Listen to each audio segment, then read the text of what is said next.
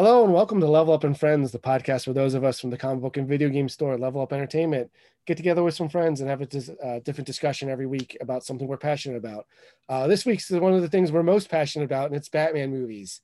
Um, almost any given day, you can hear one of us complain or talk about uh, a Batman movie with someone or each other uh, in the store.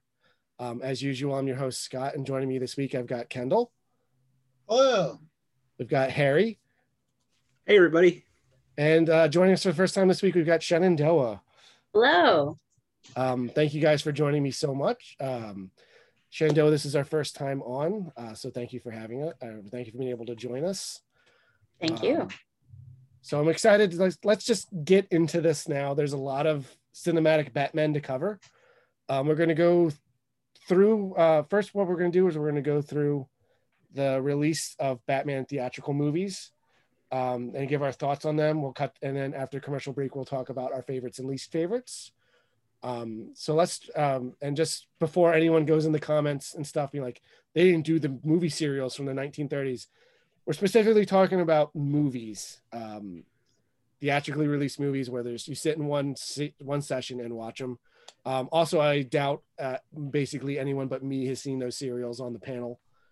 Um, so we're gonna just so we're gonna start it with Batman the movie in 1966, starting Adam West and Burt Ward. Um, I don't want to tip my hand too much, but uh, people that longtime listeners know I love the 60s Batman show. Um, it's the Batman costume I have. It's hanging on my behind my uh, closet right to my left. Um, I really enjoyed this movie. Um, it's intentionally funny, like it's an intentional comedy. Um, which I think if you don't go into it with that mindset where you're trying to expect a serious Batman movie, you're going to be either woefully confused or incredibly disappointed or a combination thereof. Um, but I, I don't know if anyone else has seen it and has any thoughts about it. Um, I think it's a brilliant Batman movie. Um, and just like, I mean, you could say about the show in general, but like, it, it is funny. But when I was a kid, I took it took Penguin's exploding shark very seriously, uh, and it works. Um, and that that is also the magic of just that show in general. Like, kids will like kids will be there for like the action a- aspect of it and like they can get fully invested in that and like an adult can watch it and be like this is great camp Yeah. I, it's to its strength. And I think what makes it work is Adam West is so good. He plays everything so deadpan and serious, no matter what ridiculous thing. Like, there's a part where they're stranded out on a buoy and a torpedo's coming to get them, and the bad guys think they killed them. And it's revealed, like, off screen that, like, a dolphin threw itself in the way of that to save them. and it's so silly and dumb, but like it's that's what makes it so funny because he's like that noble creature saved its you know gave us its life. We have to like make sure it's like sacrifice wasn't in vain. Like he's explaining this to Robin like this is a real serious life lesson, and that to me is so funny because he takes it seriously. He's not like winking at the camera, and that's what makes it so charming. And uh, I know we're focusing on Batman's for this episode, but like the villains in it are great. It's probably some of my favorite versions of like it's, it's literally my favorite version of the Penguins, one of my favorite versions of the Riddler, one of my favorite versions of the Joker.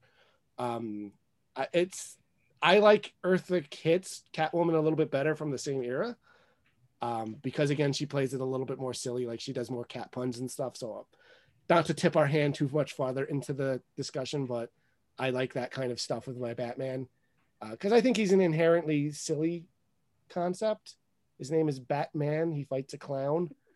Um, so I, I don't know. I, I but if you're going for the more lighthearted take on Batman, this is uh, one of my favorites uh, to do.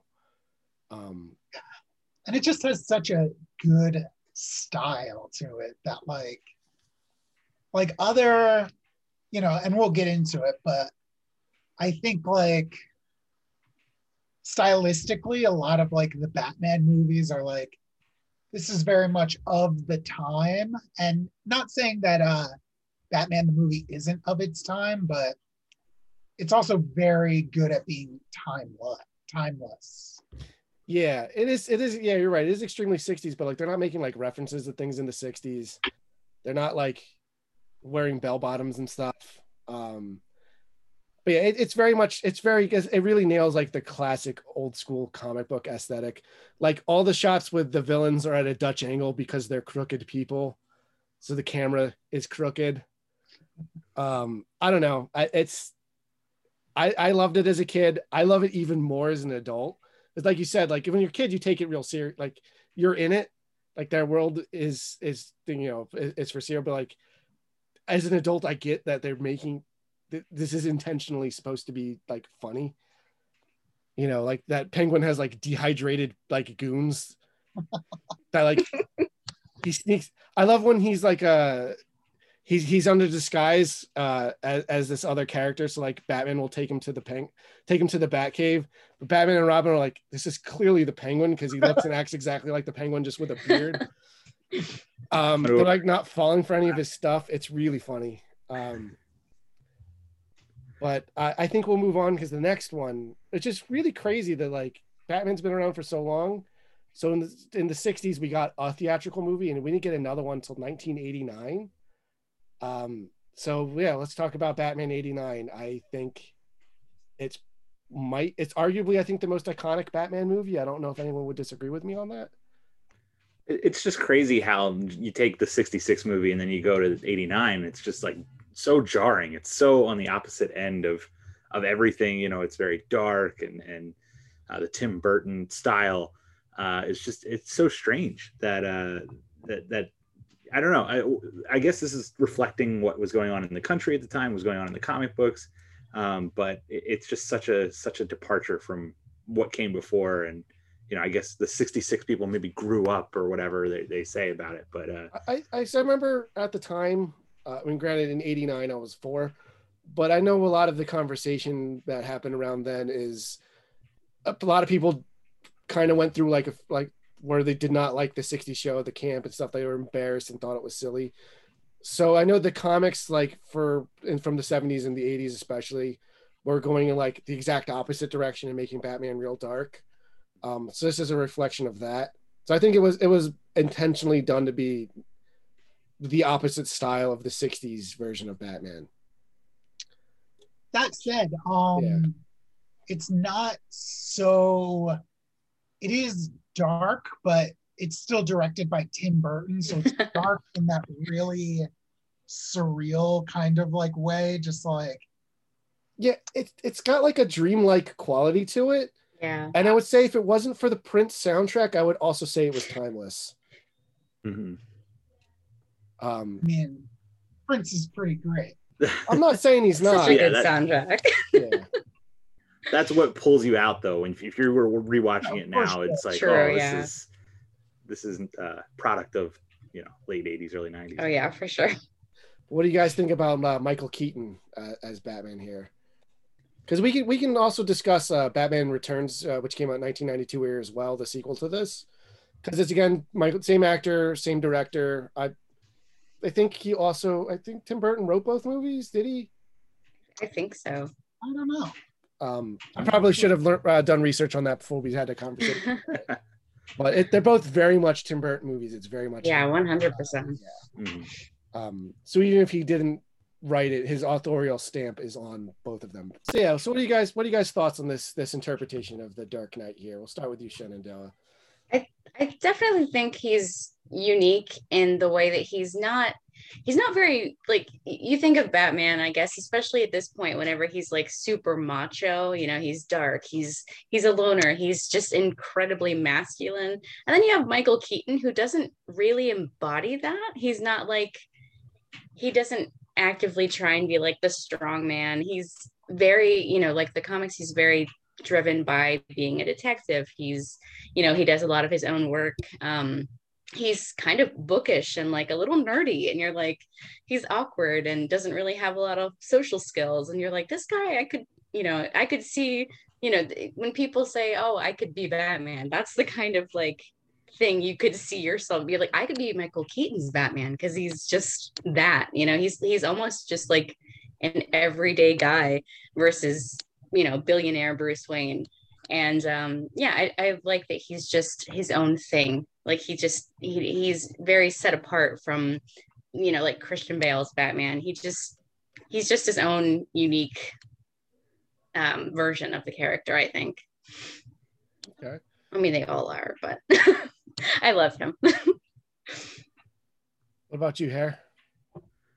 So, you know, if, if we're talking about Michael Keaton, I remember there was a lot of hubbub at the time of his casting. He was in comedies before this, so they were like, "Oh, how is he going to be Batman?" But, uh, but no, I, I totally agree that you know once he sort of steps into the role, uh, you, you kind of see it, and um, I also really appreciate. I think he we move away as we move away from this era from the Bruce Wayne story uh, Mhm. of the Batman, the, the two parts of it. You know, they focus more sort of on the, the Batman half than the Bruce Wayne half. Mhm. And I think Keaton does a, in, in his movies, does a really good job of, of playing up both parts. And, and, um, you know, I, I like, especially the scene I'm thinking about where he's uh, having dinner with, with Vicki Vale and they're at the table and he's sitting there and they're sipping the soup and like the tables you know the, the length of the tv screen and you know he's like I, I don't think i've ever eaten in this room before. And you know he's, he's got sort of um, some of that charm and humor that you saw from the adam west era but it, it, it's um, it's also what sets him apart for me from some of the later iterations of bruce wayne that we get Yeah, I, I, I did want to bring up that Michael Keaton also he also plays Bruce Wayne, not just Batman, which most of these characters don't necessarily do, and we'll get into them a little bit more uh, in a bit.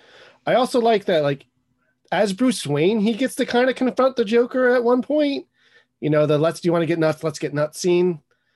Um, well yeah they changed the Yeah. origin story a little bit to, to like work Mhm. the joker in there i mean that that had to be pretty touchy at the time too uh, to pull jack napier and make him joe chill basically and mhm. you know, he's the murderer of, of bruce's parents Yeah, one one thing I like about this era of Batman, at the Batman half of it, is I I don't know how much of this is Tim Burton or how much of this is like technical limitations of the time. So it's it's well known that his he couldn't turn his neck or anything, but he has to do like these big bold movements, and they look really cool. And he's lit very much in shadow, so you can't see a lot of the imperfections with the makeup and stuff. So like he looks really. I think this might be one of the more interesting looking live action Batman um, just in his physicality and just the way he's lit. Um, I, I think it's it reminds me. It doesn't sound weird, but it reminds me a little bit of like a Mike Mignola drawing, where it's a lot of like heavy darks and shadows. for sure. yeah And I think that adds a lot of like texture that we we get. We'll get there later, but like some of the more recent movies, like you just see Batman in like straight up broad daylight, and he looks terrible. um, but we'll save that for when we get to that movie. Uh, I have lots of things to say about it. and, and i'm a batmobile guy so like i gotta we can't leave the keaton era without talking about the the burton mobile and and just how classic that iteration of the batmobile is For just i think the best one in, in my opinion in terms of live action batmobile oh for sure I all right, it's a great Batmobile. We did talk about Batman 66. We didn't talk about all the wonderful vehicles he has in that. That one is my favorite version of the Batmobile. I love the red uh, highlights and stuff. Mm. Um, I love the the 60s fins and like all the weird gadgets it has. But, like you know, he also gets a helicopter and a boat and a motorcycle. Um, so there's a lot of fun things in that too. But like, yeah, the the Michael Keaton one I think is probably a more the most interesting design Batman's had because you don't see a car that looks like that like ever in real life. Yeah, I, I feel you know I feel like the '66 Batmobile is more like Batman bought a car off the lot and painted it and like added some stuff to it. The Which- Burton Mobile is like just Yeah, so, yeah, so- which is That is what happened. with it, yeah. but uh, the the Burton Mobile, it's just I don't know. It's like only Batman could have that car. And Yeah. it was so cool in the movie. Like he's just like, stop. And like, oh yeah it's just like, He did get. He does have a plane in that one too. It has the corniest scene where he goes up in front of the moon and it's the Batman logo for no reason. But it works because you're kind of bought into like it's like we said, it's got kind of like this little bit of a dreamlike logic to it, to this world. Yeah. Like when It's Batman's just driving around. Yeah, he's driving around the woods and it looks like that scene in Nightmare Before Christmas where like Jack's like finding the doors yeah holidays. really does. Yeah. Yeah, it doesn't look real, but like it's interesting to look at. and like even like uh as Shenandoah was saying, like the like Tim Burton, especially at this time, like was really good at just making the main characters reflections of himself. Um and I think like Michael Keaton's Bruce Wayne would definitely like that's what Tim Burton would be if he was a See that? Yeah. whose Hmm. parents were murdered, you know, by the Joker who fought like he's just like a weirdo. Yeah. He is weird. I mean, the you, know, you want to get nuts scene is just a perfect illustration of that. Yeah, it makes his Batman seem a little unhinged, which It just be, a bit. to, to be fair, he would be. Yeah. Yeah, yeah. yeah. And and he does murder people in this too. I mean, that's one of those things like Batman doesn't cross that line, but in this movie, he like blows up, you know, the some of the bad guys. The Batmobile Right. has uh, machine guns in it. it it's And like yeah, crosses that line. And like, yeah. Yeah, his plan. He was gonna gun down the Joker during the parade. Like he just Mhm. he just missed him. That's all that like didn't just stopped him from killing him. Um, it's, I'm not wild about Batman being a murderer, but like for this movie and its logic, it worked. It's fine. Um, which it's a bigger problem later in this list. Um, Mhm. hmm Well, but you know, speaking of later in this list, let's move on to the next theatrical release, which is not the next the sequel to this movie. Um, Batman: Mask of the Phantasm came out a year after Batman Returns in 1993. Um, so this is the the Batman the animated series uh, origin movie because you never get his origin in the actual TV show. Um, so it had a limited theatrical release, so we have a reason to discuss it. Arguably, the best Batman movie. Uh, we'll get into that argument later in the podcast. Um, but what do you guys think of the the this version of Batman? I guess you know we can discuss the animated series at large, um, but I think this is the best Batman origin story we've gotten. Um, I don't know if you guys feel similarly. yeah i think it's i think it works really well um and it's just like kind of like a different and a like it's very much jumps between two times which definitely helps it not feel like an origin movie Yeah, so it's like not- get his Yeah. And I like that the twist on his origin were like it's you know, spoiler alert, uh where the phantasm like the the the main plot he's dealing with in the present is this mysterious phantasm showing up and and killing select people from his past and he needs to figure it out. It's interspersed with uh Bruce Wayne like kind of working towards becoming Batman and he's even questioning whether or not he should because he's falling in Mhm. love with this woman and he's potentially seeing a life for himself beyond like essentially grieving for what happened to his parents.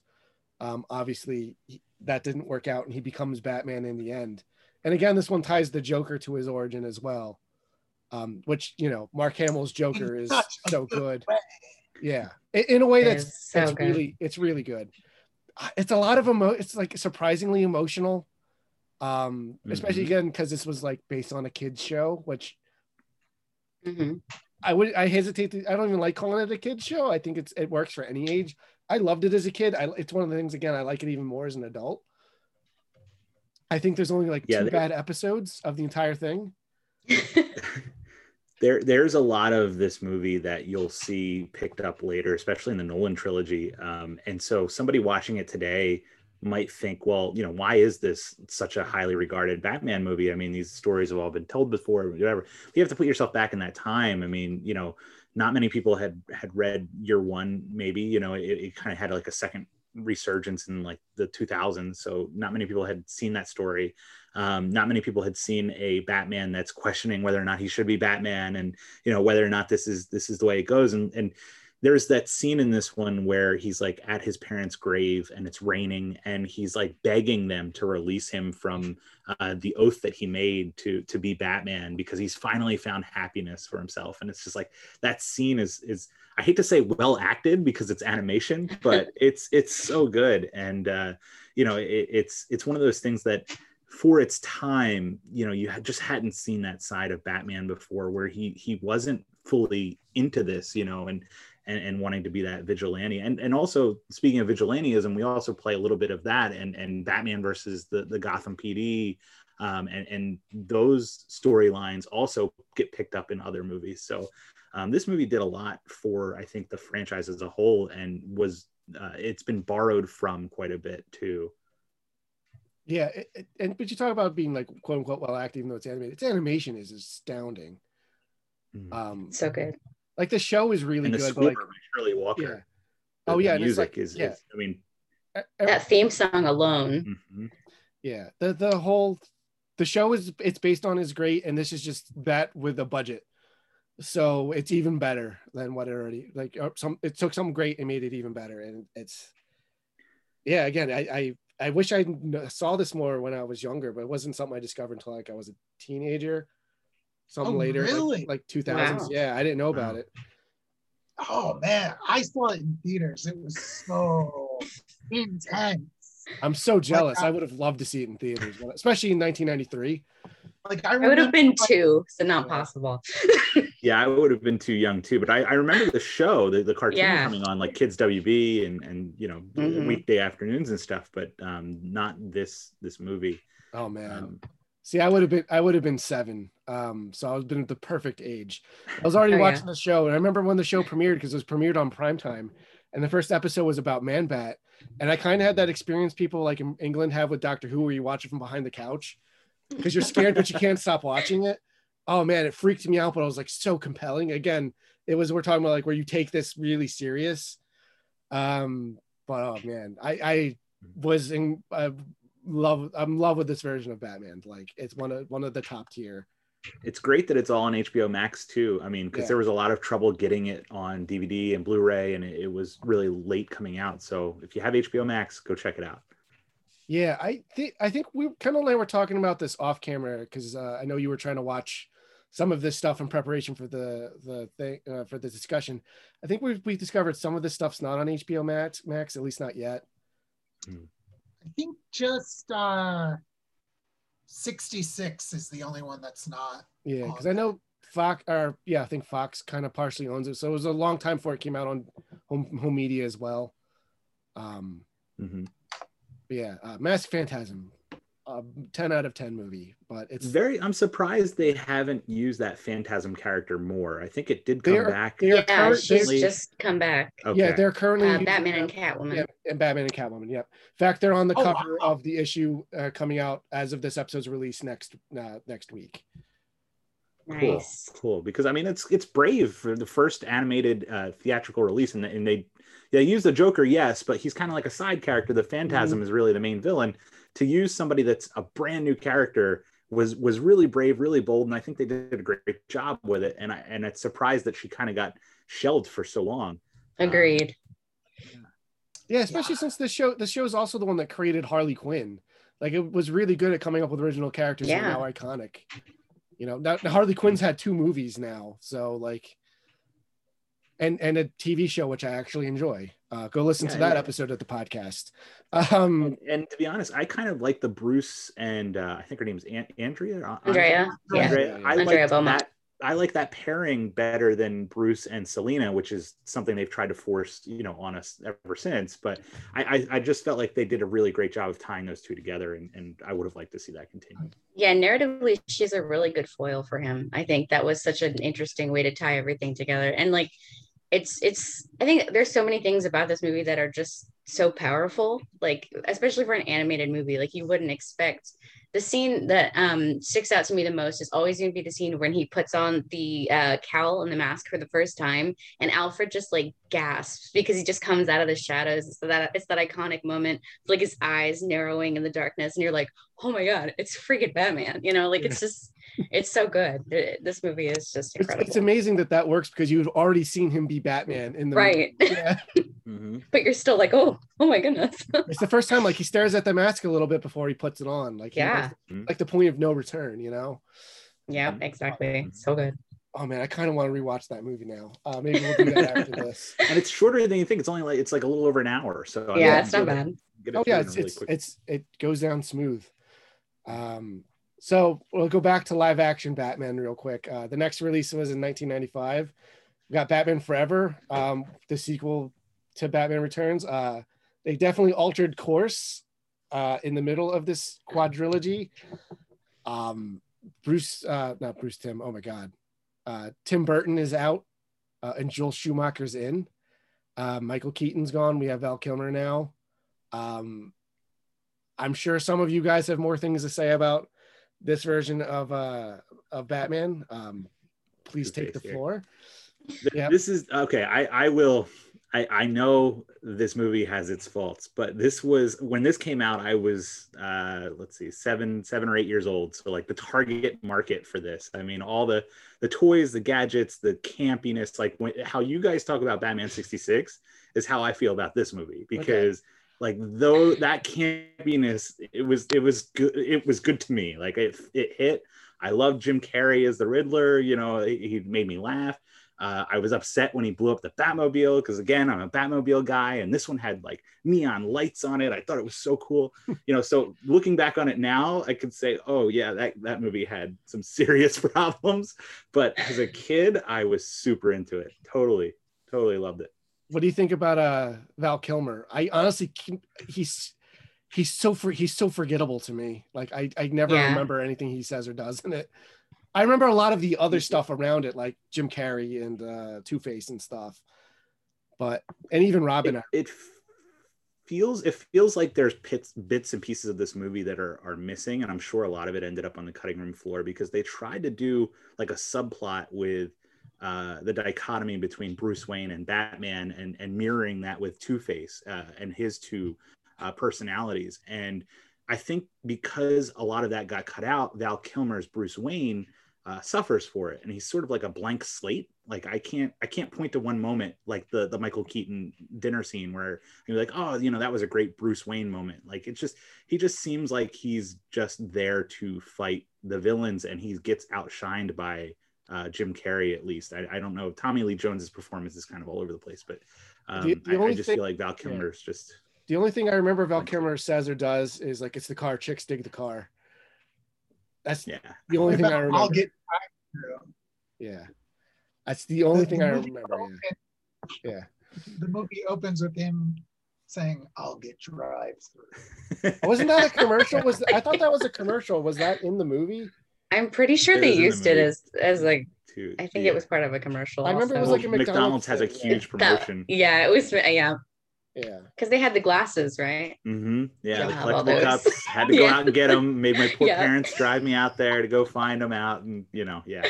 Yeah, I, Um, I remember Batman Forever having a lot of merchandising like across Yeah. that was the other part of this era was i know that merchandising was pretty big in, for the uh, tim burton movies but i think they just cranked it up to like 11 and it, it it started seeping into the narrative of the movie where you felt like okay that gadget's only in here to sell me a toy you know the, uh, batman changed his costume that's just to sell me another action figure.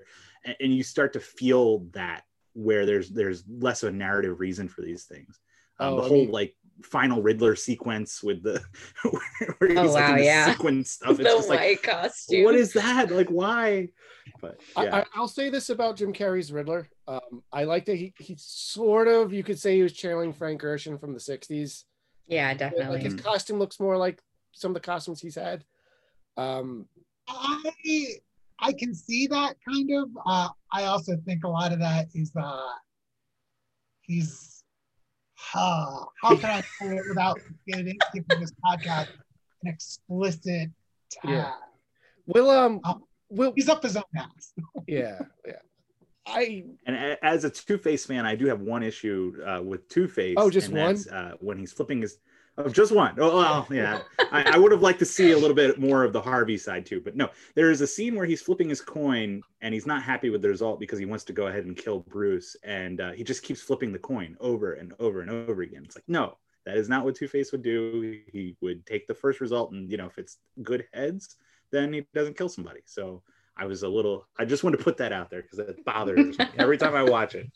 I also have a problem with his opening scene where he flips the coin as to whether or not he's going to kill that security guard. And then, like, he's like, oh, you get to live. But then he just like puts him in a death trap where he's definitely going to die. Yeah. It's just like, yeah. I, I rewatched this is uh not my favorite Batman movie. And I rewatched it this morning to decide whether or not it was going to be at the bottom of my list. And I just found so many problems with it. But we'll get into that. We'll, we'll get into that after the the, the yeah, yeah, yeah. yeah. I, I think I just had the rose-colored glasses on. That's that's my problem. yeah, and that's fine. We'll Oh, say yeah. that Joel Schumacher definitely knows a color palette. Like it's Awesome. probably like the the two movies he did were definitely the most colorful, and for that you're just like, this is kind of fun. well, Yeah. speak, I'm enjoying pieces look really good. Um, like the Yeah. apartment building where the jo- or I'm sorry, I called him the Joker. because he is the Joker, but where the Riddler lives Yeah. um, yeah. is just so cool looking. Mhm. Uh, I think the movie looks really. yeah, it's it's really pretty. Yeah. Well, Yeah. speaking of colors and uh, having the toys run the narrative, uh, the follow up to this, Batman and Robin in 1997, it's been they've been very candid. Like, oh yeah, we Yes. we could Mm. sell another toy. Um, I kind of love this movie. It's and I love it in the way that like I love things like The Room. This movie, watching this movie is like watching money burn. It's like simultaneously extremely expensive looking and extremely cheap, and it's it's an experience to behold. Um, I I kind of I kind of love it. Um, I'm not gonna tell you it's a good movie. It's a terrible movie. Uh, it's a reason nobody really likes it, but um, I will say to defend it, my one friend B, who's been on the podcast a couple times, this is their favorite Batman movie. Um, I wouldn't go that Hmm. far. Uh, we'll get into that when we get into that a little bit. Um, but yeah, uh, what do you guys think about George Clooney? I think he did a fine job with the material he was given. I know he's apologized for this movie many times. It is not his fault the way it is. Um, Okay. you know, I, I, I, I might get thrown off this podcast for this, but like for me, it's it's that same level of like silliness as Batman sixty six. Like if I were to go back and try to watch Batman sixty six, I'd have that. I'd have to be in that same mindset as watching this movie, and I think that's what they were trying to go for. I, I think that's what I'm responding to. However, I do think Batman 66 like was legitimately trying to be a comedy. I think this was just being dumb and it happens to be funny because it's a dumb movie. Like I I, I like I said, I enjoy it in the way I enjoy like crappy B movies. Um where like I don't think I'm so much laughing with the movie. Do you know what I mean? except for Uma Thurman. I feel like she's the only one that really knows what movie she's in and is giving an appropriate performance. One hundred percent. I, I I agree. It's very. I think it channels. I think it's more intentional than than than you think, Scott. I mean, I think I do think there is an intention for it, but like I don't think it. I don't think it's going. It, it's not doing it in the same way that the '60s one is. It Does it make any sense? Yeah. No, it definitely is going about it in a different way. But It was it was definitely like a, a a 90s comedy. Like the way that it's set up, like that's a very different sense of humor than the 60s. Like Mhm. this, but I mean, this was very like, you know, Jim Carrey-esque is the best I can even because you know, he just had that that unique sense of humor. And I feel like that was just all of Schumacher's work with the two Batman movies.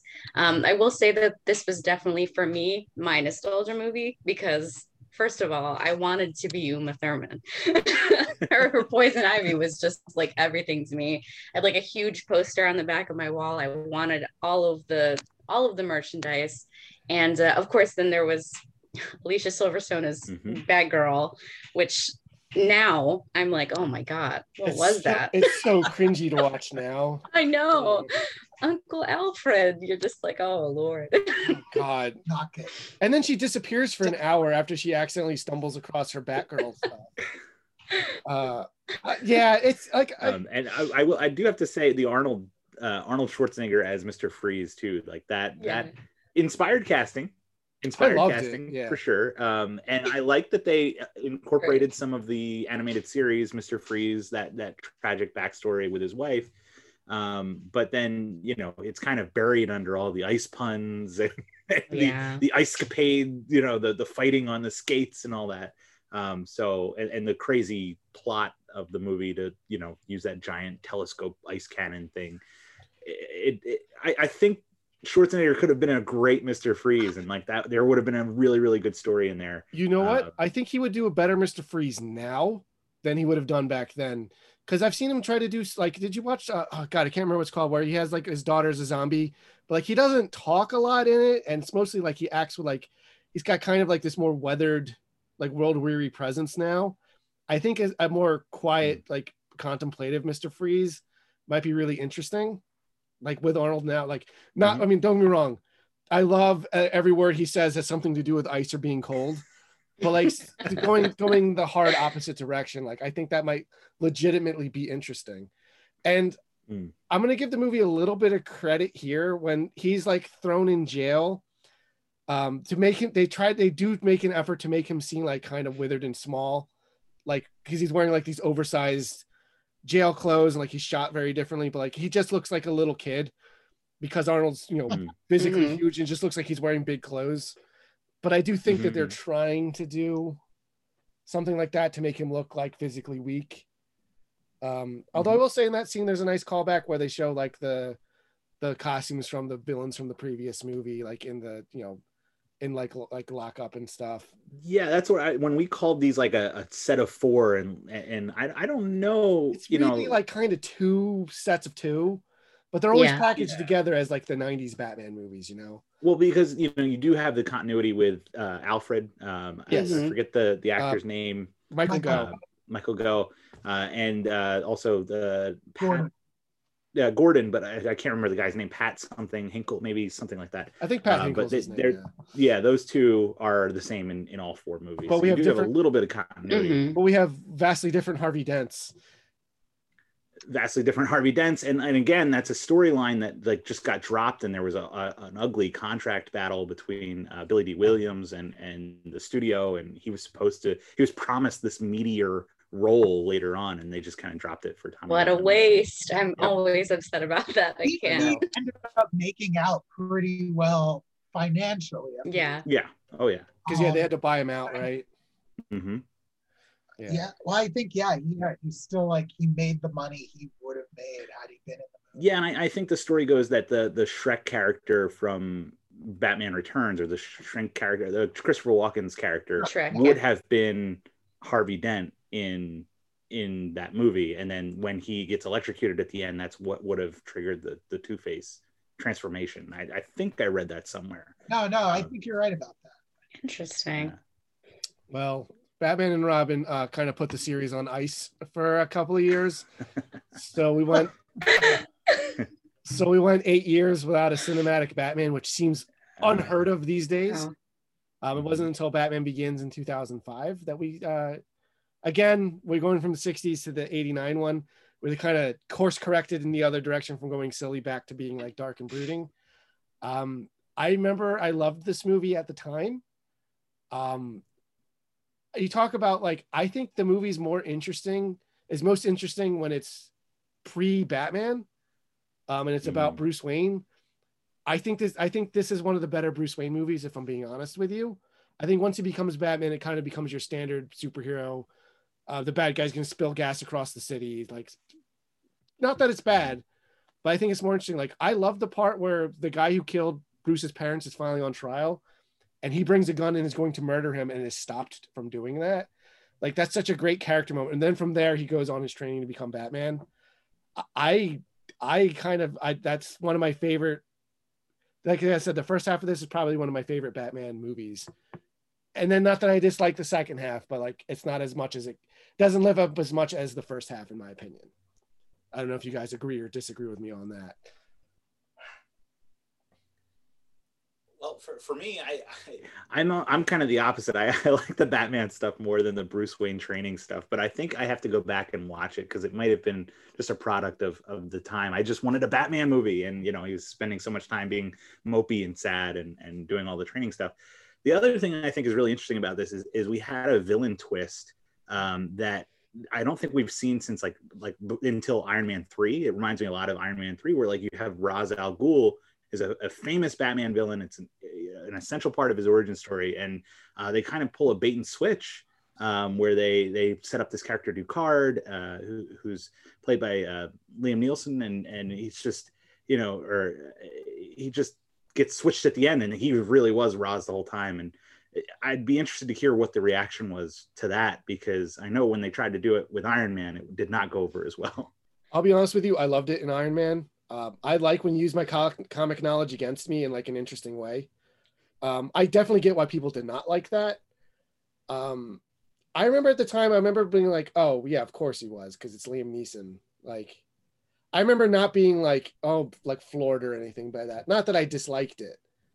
Um, I want to, you know, I, I didn't. I thought it was fine, but I, I remember not being like shocked. See this one came out 2005 so i'm in college now like we're out of high school.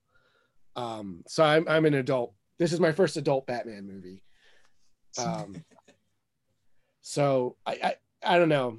I, I did really enjoy it though. I think i saw it in theaters like twice two or three times. Um i i, I we see it together? I think we saw it. We must have seen it together. I think our whole friend group went and saw it. Yeah i yeah i think we had to Yeah. Um, I really so hmm, I I I don't want to say I like loved or even like liked the bait and switch in this movie. Um but I definitely I was definitely okay with it. Um Yeah, it didn't bother I- me, I but I like this wasn't like movie a lot. shocked. Yeah, there's a bait and switch coming up that uh it's different. Yeah. really but this movie i think is is um it's really cool i i liked that we got into the bruce wayne side of the origin um you know helps it make sense that this guy can do all these like things it's like oh you're trained by these ninjas cool Oh, you got R and D at your high tech, you know, company you own, making like yeah military stuff, and you just kind of alter it for Batman. I like that he has to order everything in bulk, so it doesn't, and then he assembles it himself, so it doesn't seem like, oh, why did I order like 500 helmets that look like a bat? You know. Um, yeah I, I, I, yeah, that's I. Like, he was more interesting until he became Batman because I really liked like that stuff in it, and then he becomes Batman. Not that it's bad, but it's not. To me, it's not as interesting. Does that make sense? I don't know if I'm that explaining. it voice right. Oh yeah, I mean the voice is the worst. yeah, I know. yeah, about this trilogy of Batman movies, which overall I do really enjoy, but like that voice is really bad, and like, and it's a choice. Like, they did that on purpose. Uh, like they, I know they, I know they mixed like bear growls and stuff into it, like in, in post and things. I'm like, oh, it's really bad. Like scenes that otherwise would have been really I, I do good, like give the, a shout out. like the swear to me part would have been a really I- good I wanna- scene. Wasn't that voice? Yeah, it Yeah. pulls you out of it.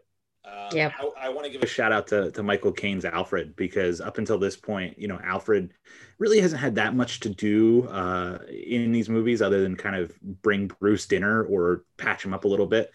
Um, and here I feel like he's really serving that mentor role. He's kind of trying his best to talk Bruce out of doing this and putting his life on this path. And you kind of get that that mentorship, that that surrogate father uh, relationship between the two of them. And I think Michael Caine does a great job in bringing that to, to this uh, trilogy. Yeah, Yeah, I- he's more or less like his crime fighting partner in these movies.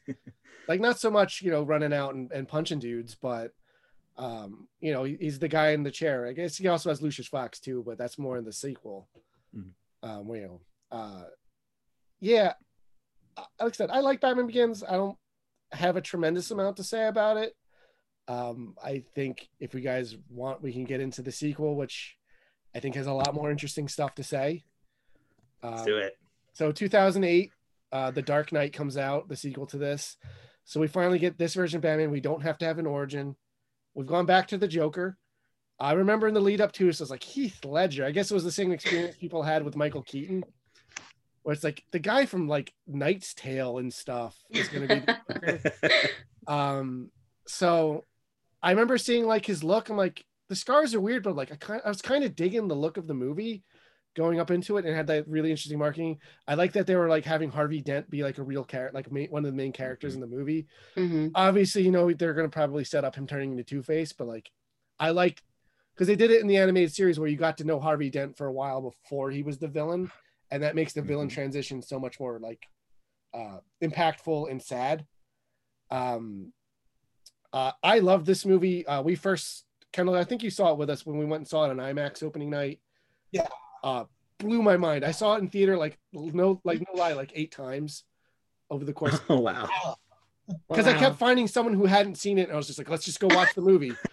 Um, I, I, I was so into this. At, the only bad negative thing I'll say about it is seeing it uh, like a dozen times is like it's long, and after you've seen it so many times, it, you feel the length. Mm. Um, but I, I think it's great. I think it's one of the better Batman Joker dynamics. I'm notoriously not a big fan of the Joker, but like I, I love this version of the character. Um, the action scenes between them is so good that where he's riding around on his motorcycle, they flip the truck. It's like, oh man, I I like that these movies are also like the Batman Begins has some of this too, where like Batman's more of like a, he's trying to become more of a symbol uh, and be more of an inspiration rather than just like I'm gonna punch all of the bad guys until there's no more crime. Um, but I, I like that Joker's kind of like a natural like counterbalance to that that's come out of this, and like he's kind of the shark from Jaws. You never really know when he's gonna show up, and when he does, like something bad's happening. Um, but like you can't, but you're like as an audience member, like you got that dread where like he can show up at any point, and then you you're waiting, you're anticipating it. Um, I love that you know they updated the suit so he can actually turn his head. So like you know he's he's able to be a little bit more physically like he's got a lot more range of motion as Batman. Um, but I I just love that where it's more of an ideological battle between the two, and sort of sort of sort sort of for the soul of Harvey Dent in a little bit of a way. Um, but I love that they also like adapted a lot of uh, Long Halloween, which is my favorite Batman story, into this. Um, I don't know. Anyone else wants to take over about the Dark Knight? I can just go on for like 20 more minutes about it. Um, to jump in, feel. Uh, if you want to take over for a little bit, Shenandoah, I know you have some stuff to say about it. Oh God. Um. uh, well, I honestly, of the three, of course, this is my favorite. Um. I really love the Bruce Wayne aspect of this movie, um, because he does.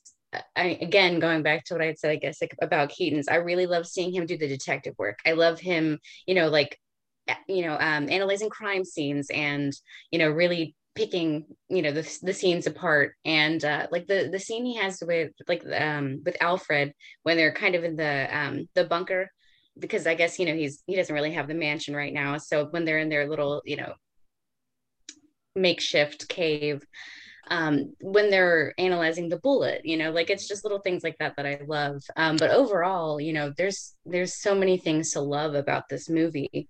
Um from the score to every performance everybody just hits the mark. Like there's no doubt about the movie that you're watching. Like you know you, there's there's no twists which which is fine. I did like the twist by the way in the first one. But you know you just you see these relationships unfold. Like you, you see harvey and bruce so clearly. You see the joker and batman so clearly. Like everything is just so meticulous and well put together i just i love it like i i honestly think it's it's one of the best batman movies ever if not the best but Uh, it's it's, it's, definitely a contender for best comic book movie of all time, not just Batman. yeah yeah definitely You know. Um, but yeah, I don't know if you yeah you guys got any thoughts about the Dark Knight. Go ahead, Harry. Uh, I'll set the I'll set the stage. I remember the that summer and and when this movie came out, um, you know, people were talking about you know just how it blew everybody away and it was Mhm. really really great. And I I was on vacation at the time in Disney World, and so I didn't get to go like opening night. So I begged my parents to use up one of our vacation days to take me to the movie theater to go watch this. And the jarring experience of being at the happiest place on earth, then watching this movie, and then going back. So my, my parents were picking me up and they're like, so how was it? And like, I just, I had like a blank expression on my face and I was just like, I, I've just got to like, I've got to digest this for, you know, at least three more days. Uh, you know, le- le- let Mickey talk me out off this ledge or something. Uh, so, so that's what I was going through. but uh, yeah, yeah, we saw it at midnight at- in the IMAX in the Tropicana. So we didn't get out of there till like three in the morning. ooh, I think I saw the sun come up because I was so excited and just I I, I, I loved it so much. Um, uh, yeah I, and and it's just everything from this was what made me so excited at the end of batman begins you know now with the origin out of the way we can just hit the ground running from the beginning. And and this movie does that. And, and you don't need to know anything else. You know it, it, starts off with actually wraps up some of the scarecrow stuff from batman Mhm. begins which is really cool. Um, and you get some of the like copycat imitator stuff which we haven't really seen before. And it makes sense for this universe because you know they were trying to to ground everything. And and it would people would try to put on hockey pads and go be batman. And you know so i'm glad they addressed that. And um you know just everything from uh, like Shenandoah said the the score uh, when you first see the Joker and that weird like off-putting music like that Yes. twinge uh, happens every time he comes on the screen it, it really sets your whole body on edge it's like the because jaw you- it's you like the that jaws theme you know the down Yeah. Yeah. yeah yeah yeah um this like I, I just can't say enough just being able to see batman sort of like at his height and um, just going and, and and taking down these guys and and you know putting the detective work together and and um, getting to see the the origin of Two Face. I, I was very surprised that they saw that story all the way through. I don't think that was the original plan, but um, it was something I wasn't expecting while I was watching it. I remember thinking like, oh, okay, we are getting the origin of Two Face, but he'll probably be the next movie, and like they Yeah. ended up wrapping that whole story up right there in the movie. Um, I wish maybe they spread that out a little bit more, but I think they had other plans that got dashed with uh, Heath Ledger's passing, and and probably there was a lot of behind the stuff, uh, scenes stuff going on. Um, but it, it's just there. There's a scene where um, I think the Joker is hitting like he's putting a hit on the judge, the mayor, like they're, they're three different people all at once. And it reminds me of The Godfather, uh, where there's like the baptism scene in The Godfather, where, where it's a very similar sequence where, um, you know, that that's happening. And it's just that, that, that moment there elevated it from, okay, these are more than just like comic book movies now. This is, this is like art. This is, this is fantastic. Uh, these are just great movies. Um, so I, I just, yeah, Dark Knight. I can't speak highly enough about it, and and my only criticism is I, I wish we had more Two Face. That, that's it. But that's me being a Two Face guy. So Yeah, that's that's his story feels a little rushed at the end. Um, that, Yeah. that, that is that is a, a criticism I can levy at the movie. It does not it does not hinder my experience uh, watching it. Um, in my opinion, uh, the Batman voice is still the worst part of it. it. It's always the worst part of these movies. Like the Yeah. part where he's at the end, where So he's like bad. talking to Joker, like, oh, "The city just showed you." Uh, still forward, whatever that line is. It's so awful bad. Which That's otherwise, I, I really like that. movie. Yeah, it's it's the heart of the movie, and it's like, but like talk about the artistry of that scene because like Joker's hanging upside down, but like you're seeing him like the camera's right side up, but like he's upside down, so his hair's hanging up. Like Mhm. camera keeps moving around between the two of them. It's like really cool. Like, oh god, it's Which such. is, it's just such a shame that that's the end of that character. Oh too. yeah. I, I think Yeah. you know I wish I could have seen the movie that was planned um, after this. You know, if it weren't for Heath Ledger's passing. yeah, that that was it, that was the thing that went into the movie because he he died before the movie re- was released. Mhm. So that was kind of one of the things everyone was talking about, like how good his experience is, and like, oh no, no, because he got a posthumous uh, Oscar for it, right? Yeah. Yeah, uh, which is crazy because comic book movies don't ever do anything other than like special effects and maybe score at award ceremonies. Not that I put a lot of stake in the Oscars and, and that stuff, but um, you know, it, it's it's it's you know just How crazy as, was yeah. 2008 for movies, uh, for for comic book movies? Uh, That's where Iron Man and Dark Yeah. Knight we got them both in the same year, and, and that's just incredible. Yeah.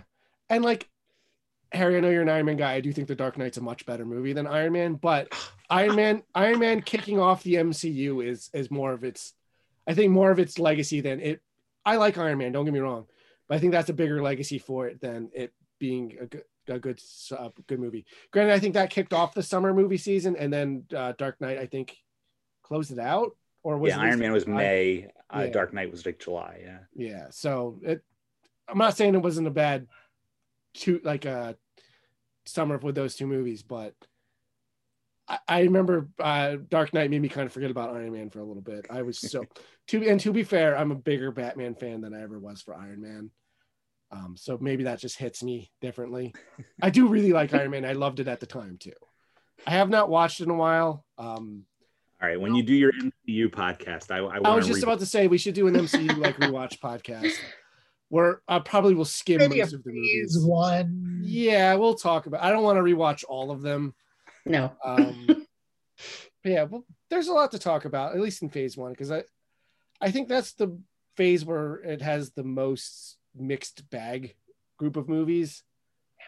We'll talk about. We'll We'll, All right, we'll, I'll- we'll I'll talk plan- about Get it. on the, the MCU. we'll, we'll do an MCU Kendall, podcast like a month or so. Kendall, I cut you off before you could talk about Dark Knight. Uh, so do you want to jump in?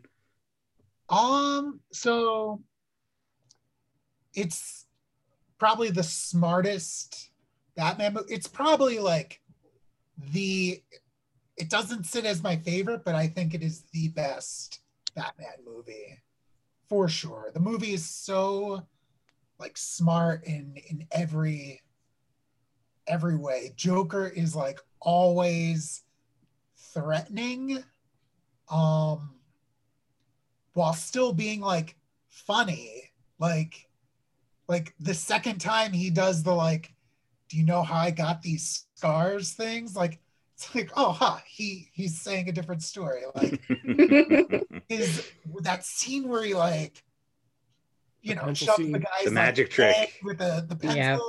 yeah, the magic Oh trick. man, that that one freaked me out when it happened. yeah it was just like whoa Whoa, yeah, like Yeah. yeah, it was also like the first time you're really meeting the Joker. I know he was in the heist before, but like you, you just find out at the very end that one of the guys actually was the Joker, not just his henchman. Um, and that's the first time like he kind of really introduces himself, not just to the the mob bosses and that, but like to the audience as well. And that's how it starts really off. smart. Yeah, That's really smart writing because from then on, you, you don't know whether you can't trust this guy. You don't know what he's going to do. And it Right. kind of like sets him apart from every other version of the Joker that you know yeah, because of the violence. yeah. like honestly like he's like it's him and the Hamill Joker are like Yeah. like vying for that top spot because they're And- just both so threatening but also like still embellishing the spirit of the Joker in that like yeah, he's this goofball like yeah. th- But- you could still call them the crown prince, clown prince of crime.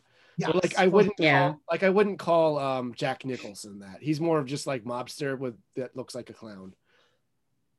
Do you know what I mean? That's how Yeah. I feel about him in that movie. Yeah.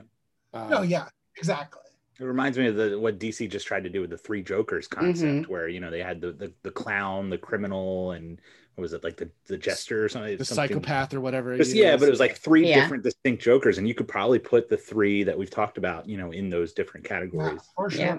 yeah, But um, yeah, he calls himself like an agent of chaos, and like when he said that, that like I was like, oh, that is what the Joker is. And Yes.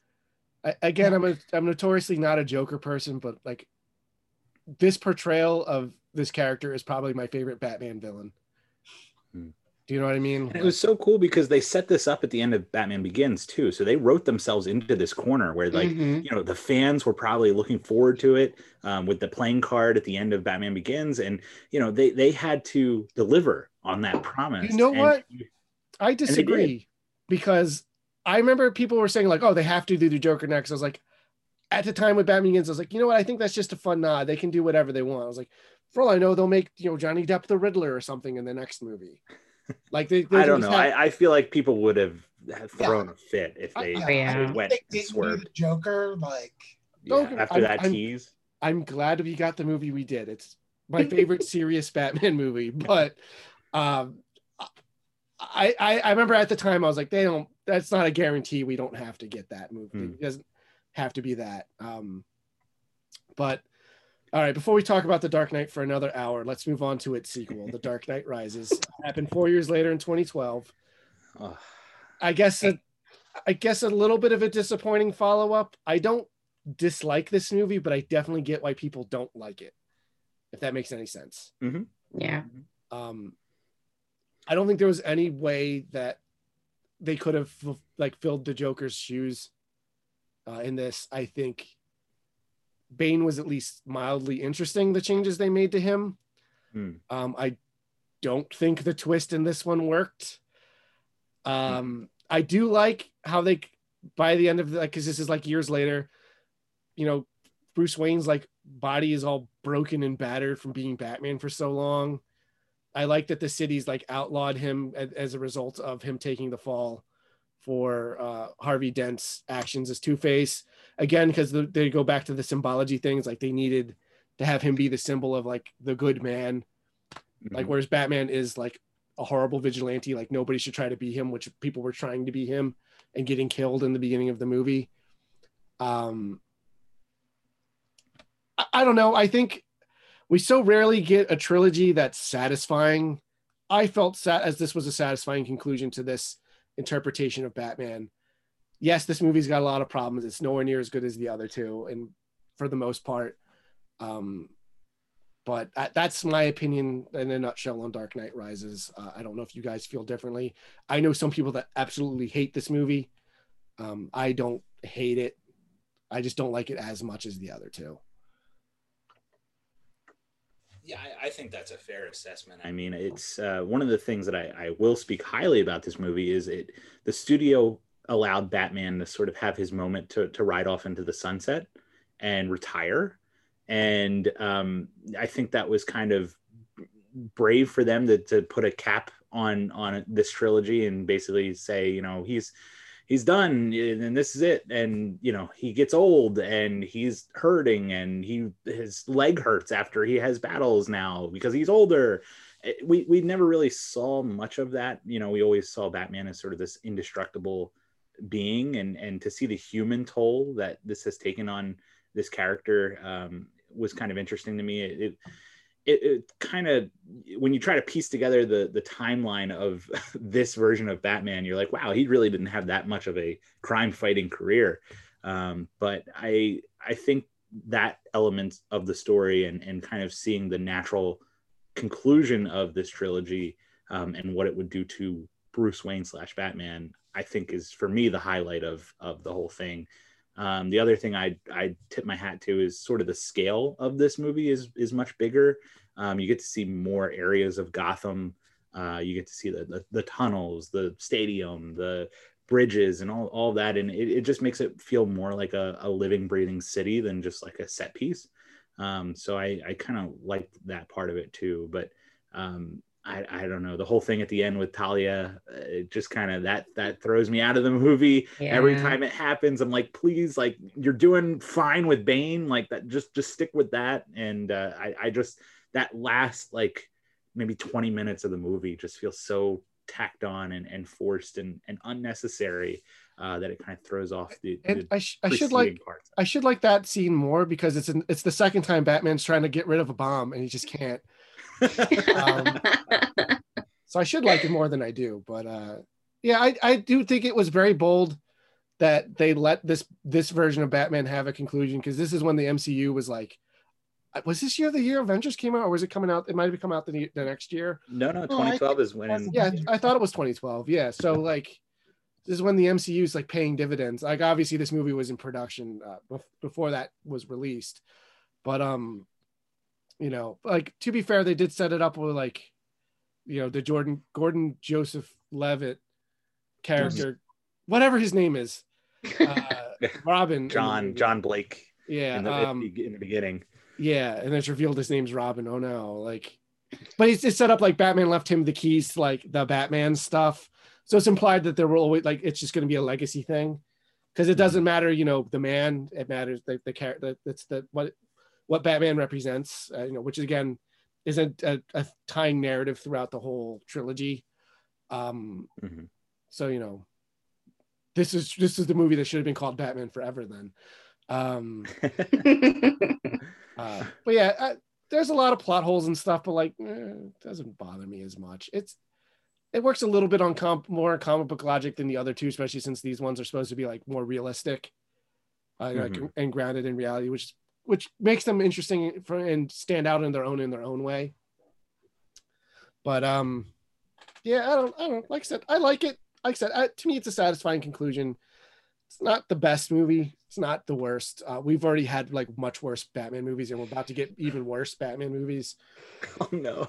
Um, not to- again, I don't want to tip our hand my hand too much with the movies I like versus the ones I don't. Um, but yeah. So unless you guys got any other thoughts on Dark Knight Rises, uh, we'll move on to the next one. Um, so yeah, the next movie I was gonna bring up uh, is wildly different from all of them. Uh, the Lego Movie in 2014. um, unexpectedly, like Batman's one of the main characters in it. Um, he's played by Will Arnett. Uh, so obviously it's CG animated, so everything looks like it's made out of Lego. It's funny. Years ago, I was watching Arrested Development with my dad, and Will Arnett's in it. And my dad would always say whenever he's talking, he's like, "This guy sounds like Batman." Uh, and then of course he becomes Batman eventually. Um, I- like that this Batman's kind of an arrogant jerk and like believes his own hype. He almost seems like a Batman fanboy in real life, but as Batman, and I think that's an interesting take for the character. Um, I to be what fair to this fair to this discussion, I was not wild about this movie until this movie's twist, where it's revealed that the movie actually is a kid playing with Legos, Mm. and I'm like, oh, that makes so it makes you rewatch the rest of the movie in like a new a new light, like go back Mhm. and look at it. and like, okay, so like I, I don't know, it made it much more creative and, and fun to me, which is appropriate for a Lego movie. Um, I, I don't know, I it's a really good movie. Uh, not my favorite use of the character. Um, but I don't know if you guys have a lot you want to say about the Lego movie. Well, I'll have more to say about this version of the character later. I think it's uh the best non-Batman movie with Batman in it. Yeah, that's, Yeah. that's Not that I would agree. I wouldn't. It's hard not hard to argue about that. Uh, I like it a lot. I think it's a it's a fun movie.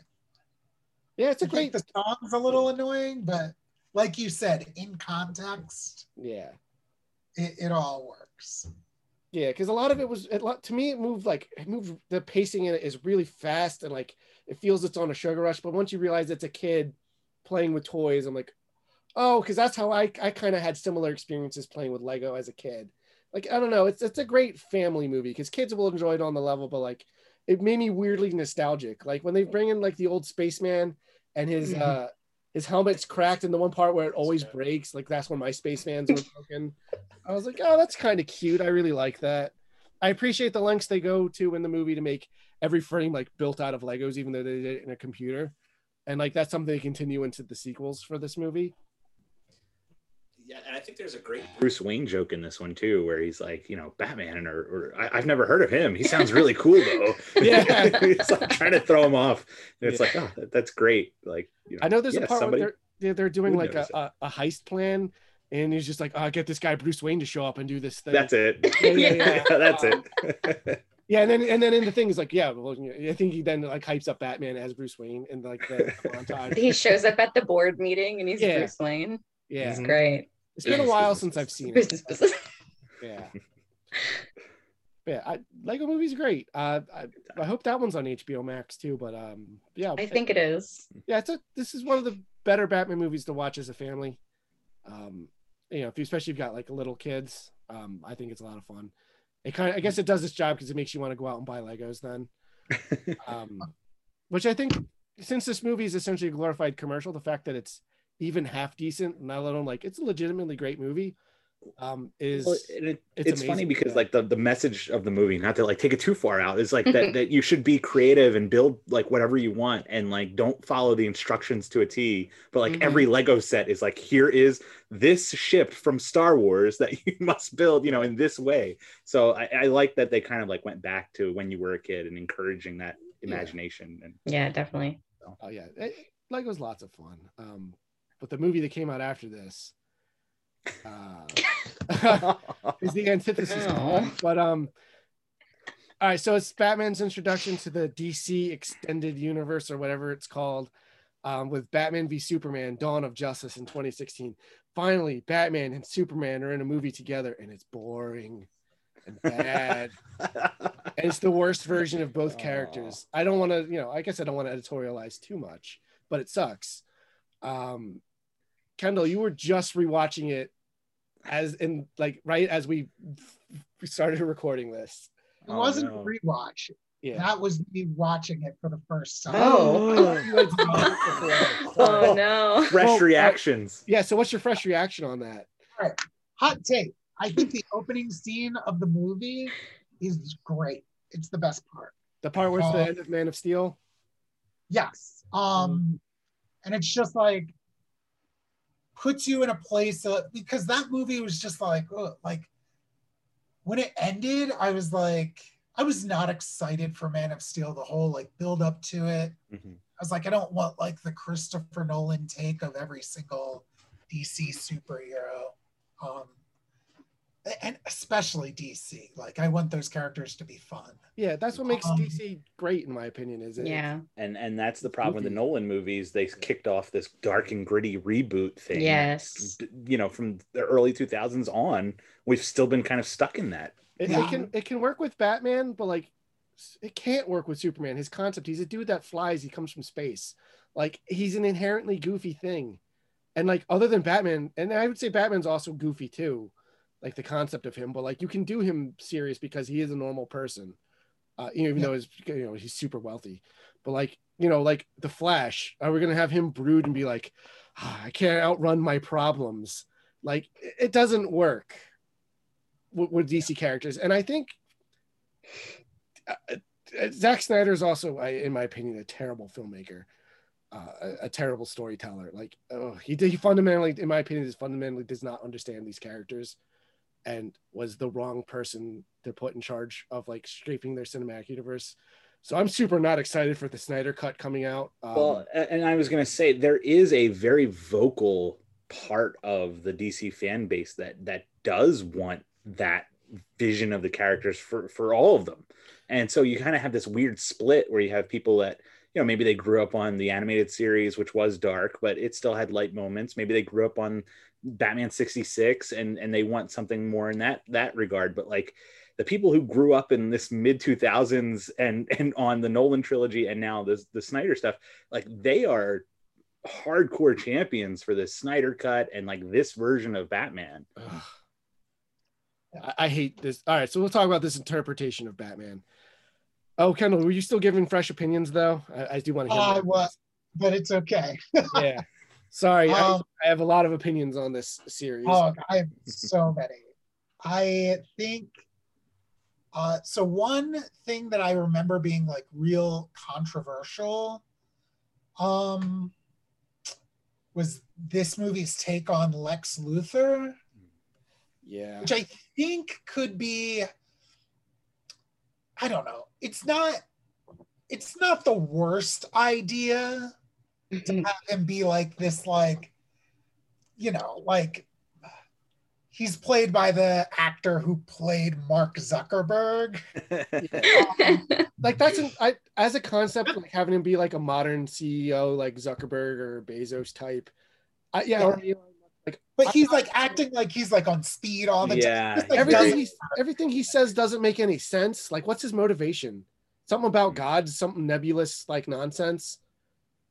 Yeah got and like it's like oh, whatever He's It like, oh my, he's like, oh my dad beat me, so I want to kill Superman yeah. because he's like the ultimate dad, or something. I, I, I don't understand. I love Lex Luthor, and the idea of Lex Luthor being the bad guy in a Batman v Superman is great. Like movie is so great because he works as both a foil to both of them. With Batman, he's Mhm. a rich, he's Yeah. a rich, super intelligent, like billionaire inventor type, but he doesn't have Batman's moral compass. He, but and then for Superman, he's like the ultimate self-made millionaire, like the ultimate thing of what man can do, versus like brains versus brawn kind of thing, and like Superman's natural gifts. Mhm. Like Lex Luthor had to earn what he has, and I think together, like they they could, I I think it could have been so great, and it's just bad.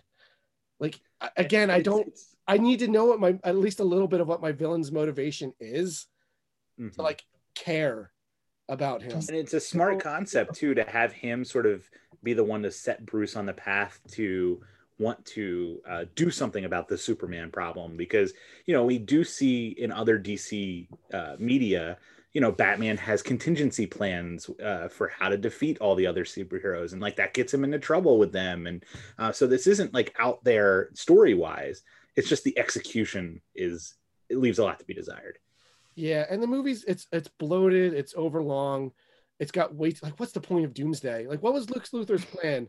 It's like I don't think Batman can legitimately kill him, but if he does, I have this unstoppable monster that nobody can like that is uncontrollable. yeah. But fortunately, it only went into the places that are that that doesn't have a population right now, so nobody died. Because unlike unlike unlike the end of Man versus Steel, which was like nine 9-11s at once, that Superman was actively participating in. Like, oh god, I just it's uh, I really don't like it. Which stinks is like, all right, I think in another world, an older Bruce Wayne that's like more like tired and like beat down, like played by Ben Affleck, would work. I don't think that it's inherently what they were trying to do with Batman, and this is inherently bad. I don't want to see him gun down like a million henchmen and like flip cars into each other for a scene that's ultimately pointless. That he then he then goes and steals the kryptonite off screen anyway. Um, I, I don't know. Like the whole movie is just like dark and miserable, and then it's like unintentionally like schlocky and stupid when they actually fight each other. Like Batman swinging Superman around into like sinks and stuff. I think he beats him with a toilet at one point. Yeah, Yeah, I- he does. Like- or. Yeah. I I, I don't know. And- I oh, go ahead. Oh, I, I was gonna say, like, I really, I think one of the biggest things that I enjoy is his fighting style. Um, it's very reminiscent of the Arkham games, which I know we're not talking about the video games, but um, seeing that style and seeing him move so quickly and like in a way that I've always kind of hoped to see um, on the big screen, that I think for me was the most enjoyable. Like he's like coming down from the ceiling and he's moving quickly and ridiculously, and you're like, oh, Oh, my yeah. god, Yeah, he comes that busting that through walls and stuff. yeah, yeah, he's like Yeah. busting through the wall. It's like, oh man. I think that to me was probably my favorite thing about uh his Batman. Um I yeah, just seeing that that fighting style kind of out there was pretty cool. But other than that, you know. yeah, what can I that's that's why I think like in another world like where they was I think it could work better for me. Like Batman's the best part of the movie. Mhm. I don't think that's controversial. I think most people think that. Mhm. I, I just don't like him uh, actively just murdering people left, right, and center. Especially Yeah. since Superman already is doing that. Um, because you want them to like contrast with each other, which like I think if we had not necessarily like Christopher Reeves Superman, but a Superman that is more slightly more comic accurate, where like he's hopeful and not just like miserable and depressed Yeah. and like he like feels like he begrudgingly is saving people like he doesn't want to be doing that he's just like going through the motions in that one montage like i don't get why they build statues to him in this world like he destroyed their city Ah. in the first movie when they first meet him i, I don't know And Henry Cavill isn't a bad choice. No, he's it's just a bad movie. it's just a bad it's a bad take of on the character Yeah, yeah. uh, but anyway i, I don't want to dominate the conversation any more than i already am. So if you guys got stuff you want to say about bvs let me. Well, I mean, I think it you do have to point out that like what else was going on in the comic movie universe at this time? Like dc saw marvel. This was 2016 so avengers age of ultron had just come out. So like we're we're into like phase two starting phase three. And you can tell that dc felt like they were falling behind and oh my god like we got to get our universe going like let's do it right now so in this movie they started just throwing things in not only is this the introduction of this version of batman but this is also the introduction of Wonder Woman who comes in like at the very end and it's like what is she doing here? yeah what's she even doing And, like there? they're just Yeah. trying to throw everything together so that they can get their version of the Avengers on the screen as fast as possible and it, it you can feel that like as you're Yeah. watching the movie you can tell that this is all be very rushed and it makes it makes a worse movie because of it yeah uh it does that thing that I hate when uh two heroes are fighting and like all Superman needs to do is just be like, here's what's up. It's like he's like, hey, wait a minute. And then he gets like hit and he's like, there's no time. Just like fucking tell I'm sorry.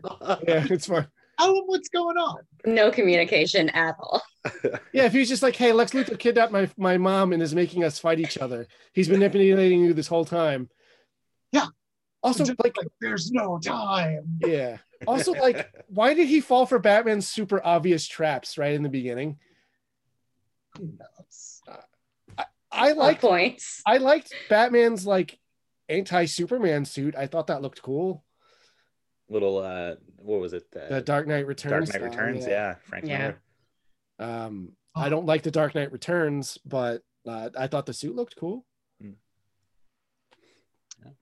I also uh and like I'm sure uh you know the wrong person listens to this, but they're gonna leave nasty. That very comments. vocal. I, I told you that very vocal group. um I I'm not do like the, The Snyder movie. stands. Yeah. I have a, a big problem with uh this this movie's portrayal of black people.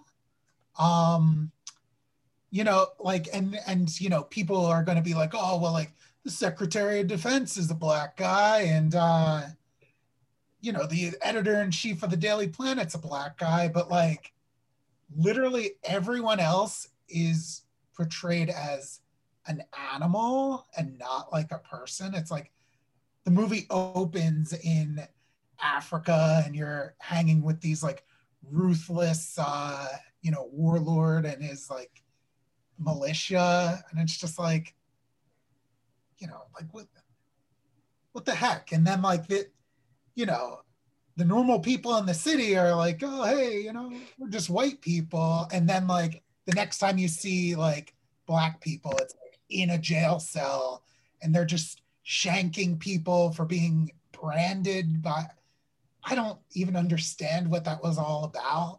No, I don't get it either. They're just like, oh, he's branded with the bat symbol. We're just gonna kill him. Yeah. like, I, yeah, awful movie.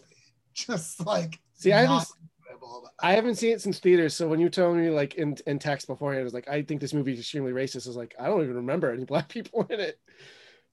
Yeah. Other than ironically Perry White. yeah, right. Yeah. Um, well, that brings us to the the next. I'm not counting Suicide Squad because Batman's more of a glorified cameo in that, but the next one of these uh, we got that has Batman as a main character is Justice League in 2017.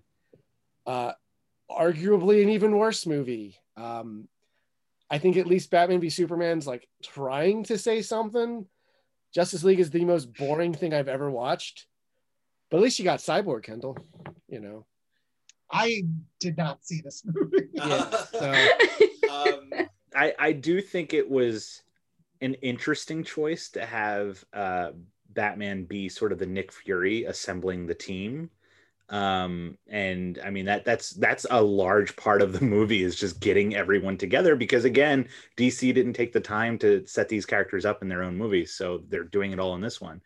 Um, On, on that point, though, I think DC could have gotten away with starting a Justice League movie because you don't need to set up Batman. You don't need to set up Superman. Like Right. there's Yep. such, Mhm.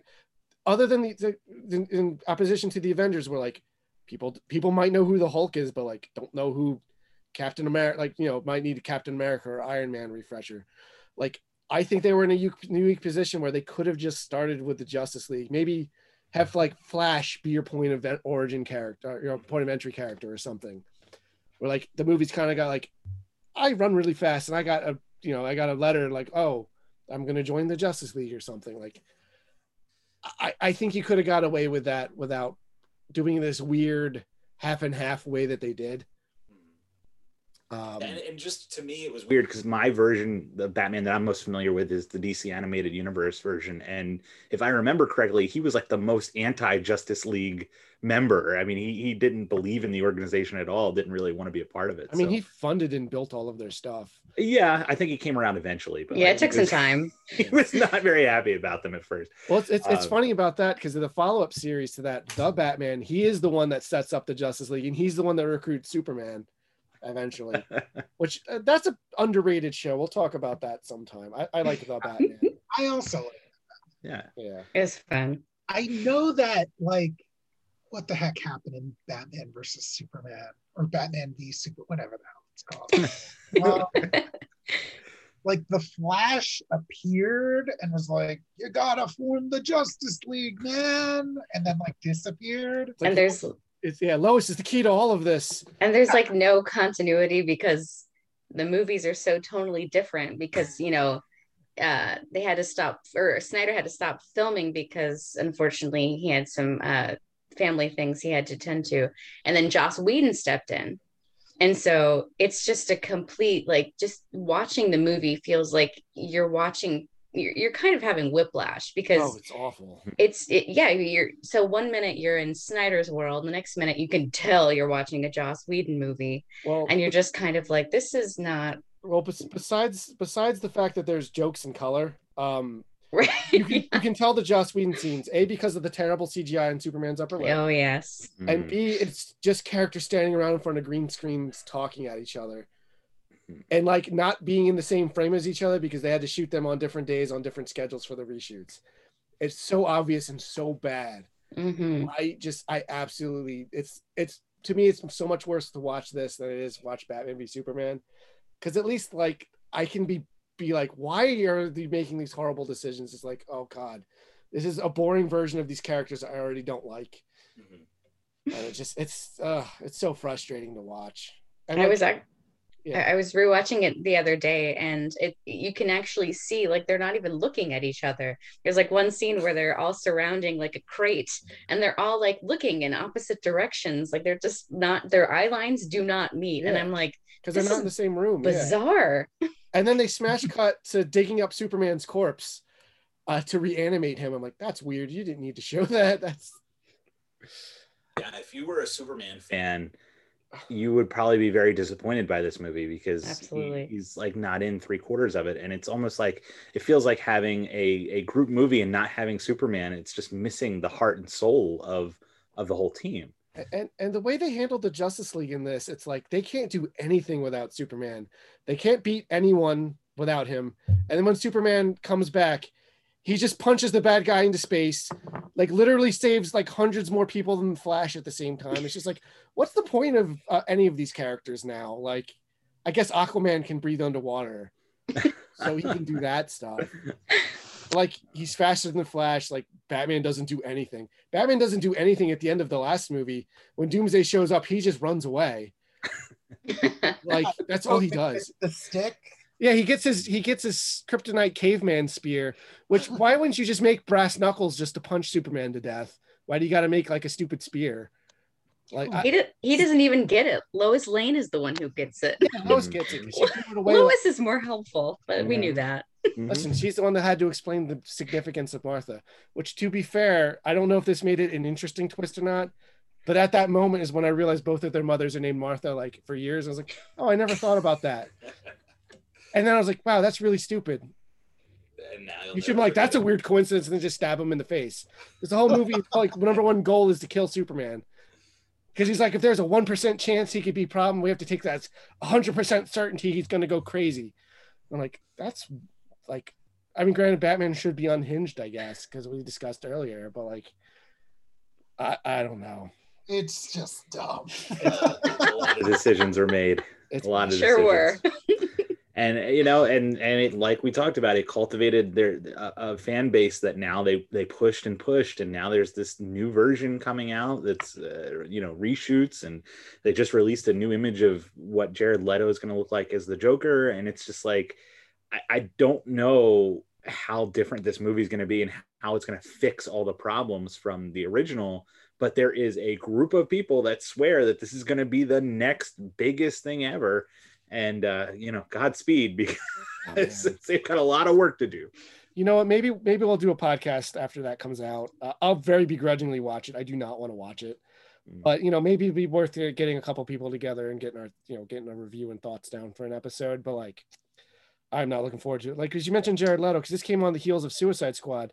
Mhm. Between Lex Luthor and and this version of this character, it's like DC's two most iconic villains. I'm like, I don't want to see these characters again. Mhm. Like, why am I going back to this world? Um, Yeah. I don't know. Probably won't. Yeah. But Scott, if you do record another one, I I'd say see if you can find somebody that is like a big fan of this Oh, era, I, and, I, and I know a couple of people. Um, maybe so we- they'll have more points to make about you know where where the appeal is. you know what, man? Maybe I'll love the Snyder cut. Everything tells me that I won't, but you know, I, crazier things have happened. Who knows? Uh, maybe it'll be like, oh, this is finally, it all makes sense to me now. but watching other Zack Snyder movies like Sucker Punch and stuff, I'm like, man, this guy sucks. Oh, I I like Sucker Punch. I hate Sucker Punch. I was pretty stoked for Sucker Punch, and it did not deliver. It fell a little flat, but yeah. Uh, but Got a lot uh, of style. the, the, the, la- the last movie we were going to talk about on this because it's the most recent one that, that has been released. Um, obviously, the Snyder Cut has not come out yet. The Batman hasn't come out yet. Um, we'll definitely come back and talk about that movie whenever it gets released. I think 2021 later this year. Or is it next year? 2020. it's it's next year. They pushed it. Yeah, all right. So it's Yeah. going to be a while before we see that. Um, but the last one, you know, I have on the list to talk about is a Lego Batman movie uh, in 2017.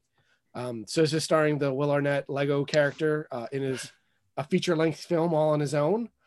Um, I love this movie. Um, I already took a version of the character I really like. It reinvented the Batman world in this new Lego style. Um, I love the relationship they gave him with the Joker in it, where he's the Joker's kind of like his jilted lover. I think that's really fun. Um, I love that they did the thing with Robin. This has got the best joke in any of these movies. When Robin's first meeting was like, "Oh, uh, you know, my name's Richard, but my friends call me Dick," and Bruce Wayne's just like, "Kids can be so cruel," because it happens really fast. Because he's like not even paying that much attention to him at the time. But like to me, that's really funny. Um, because it's a joke you're not going to get as a kid, but like as an adult, I really appreciated it um again it brings all that creativity from the lego movies into it because you know everything's batman kind of like rebuilds his like vehicles and stuff on the fly um i i, I like that it, it also is one of the few movies that really goes into like how kind of sad and lonely batman is. Hmm um uh, yeah i i know uh you have some thoughts on this movie harry. Well yeah i mean i just love that they were given sort of the freedom to cover things that you can identify if you're reading the comic books you can be like oh i remember this storyline you know and and that that love hate relationship between the joker and the batman does one need the other to survive and and stay around? Um, that's been a, an ongoing thing through throughout.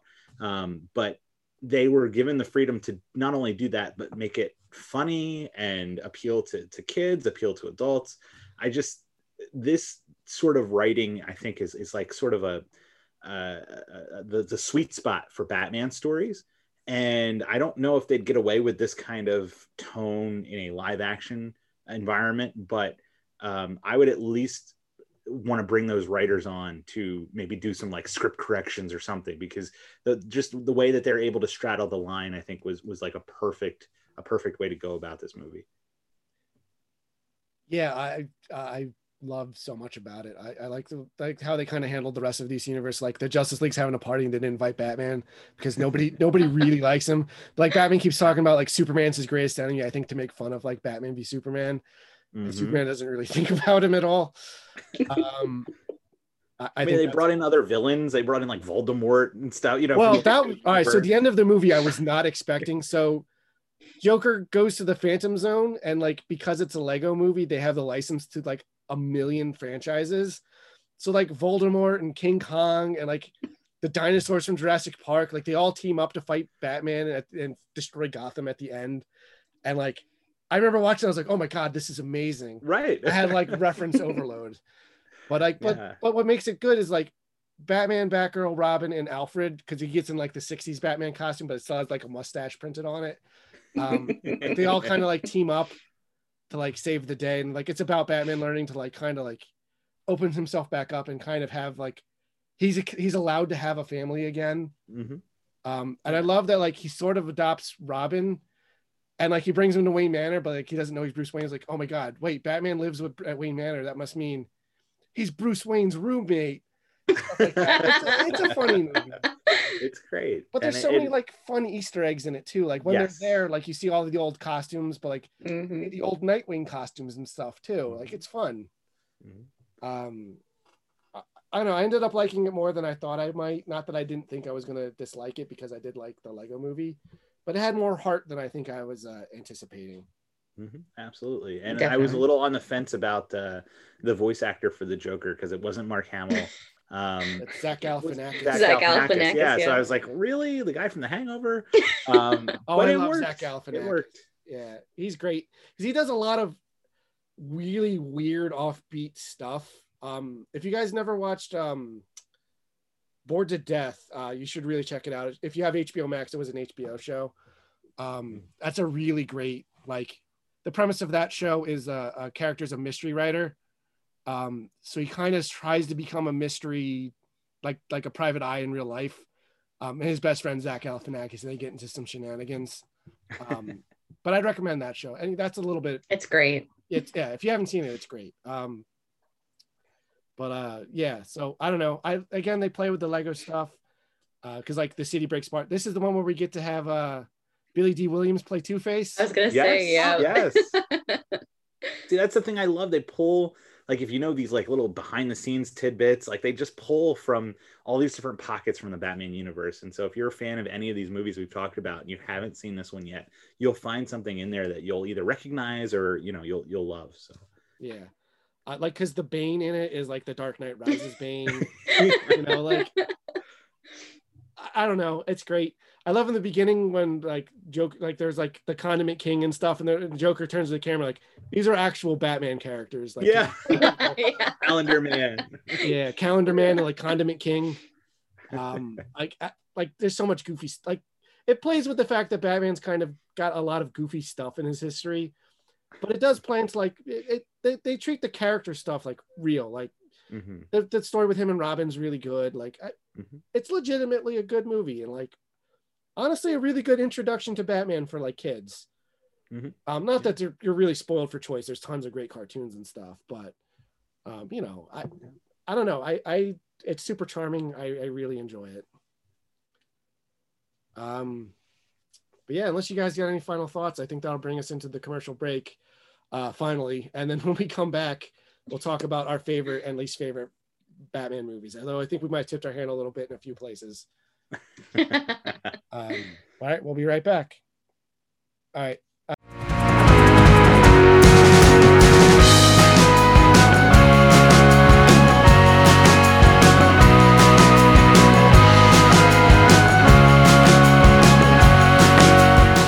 Created by husband and wife team Kendall and Kayla, Star Savior Bunny combines Sailor Moon esque super heroics with the challenges of early adulthood. Read for free at tapas.io and check out their Instagram at Star Savior Bunny for new updates and projects. Thank you for listening to our podcast, but have you checked out our store yet? We sell all kinds of nerdy products from comics and graphic novels to retro video games, model kits, toys, and statues, and more. Visit us at levelupentertainment.com and as a special exploratory promotion, the first 20 people to use the code FRIENDSCAST at checkout will receive 10% off their first purchase. If this is successful, we will do more podcast exclusive promotions in the future. That's levelupentertainment.com and code FRIENDSCAST.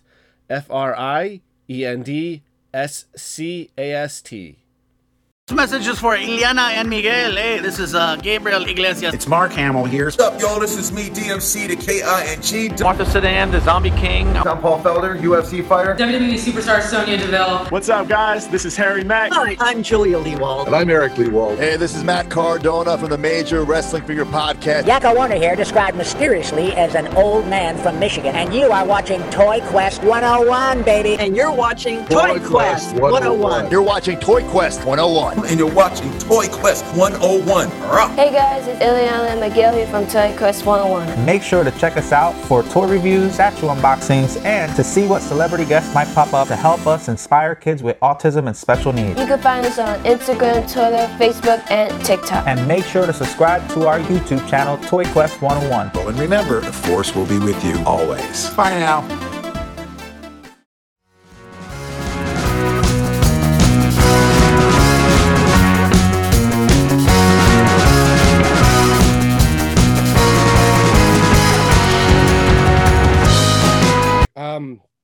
So now we're going to talk about our favorite uh, and, and least favorite Batman movies. I'm going to start us off going from least favorite to my most favorite. My least favorite is Justice League. followed by Batman v Superman, then Batman Forever, Batman Returns, then the Lego movie, just because it's not as much focused on Batman. Um, Dark Knight Rises, uh, Batman 89, then Batman and Robin, I put it above it. Batman Begins, the Lego Batman movie, Mask of the Phantasm, The Dark Knight, and then my favorite Batman movie is Batman the movie from 1966. For me, it really comes down to between Batman the movie and The Dark Knight, in which mood I'm in. I'll give Batman the movie a little bit of uh, edge because I think it's more rewatchable. It's a lot more lighthearted and it, it goes quicker. Um, so, I, but like my least favorite, I hate the DCEU movies. They're the only ones I would legitimately say don't watch. Hmm. Um, so yeah, that that's my pick. I don't think it was super surprising for people that know me and listen to the first half of the podcast. Um, but what about you, Shenandoah? What what are your favorites and least favorites? Gosh, um, I would say least favorites. I didn't I didn't assemble a list. Um, Yeah, it helps but- me put my thoughts together by putting them in order. definitely. Um, I would probably say uh, Justice League is definitely my least favorite. Um, very closely followed by Batman v Superman. Um, other than that, uh, my favorite is going to be um, Batman 89 and then uh, Mask of the Phantasm. They kind of tie there. Everything else kind of like middles for me. I just, I know, I enjoy them all, um, save for the DCEU ones. That's fair. What about you, Kendall? Um, I'm not even gonna count the DCEU ones. I haven't seen the one, and yeah. Uh, my least favorite is a tie. I can't decide. I've been thinking about it all day. Um, yeah, Dark Knight Rises and Batman Forever. I, Yeah. Don't listen to him, Harvey. Don't listen to him. that that is one of my big prop. Like they they set up these characters, introduce rules for them, and then just like, all right, we're breaking these rules. There's, Mm. but for for all. I, I rewatched Batman Forever this morning because before today it was my like straight up least favorite. um but I, I rewatched it and I was like, I maybe am a little too hard on this movie. um, Dark Knight Rises, it just like,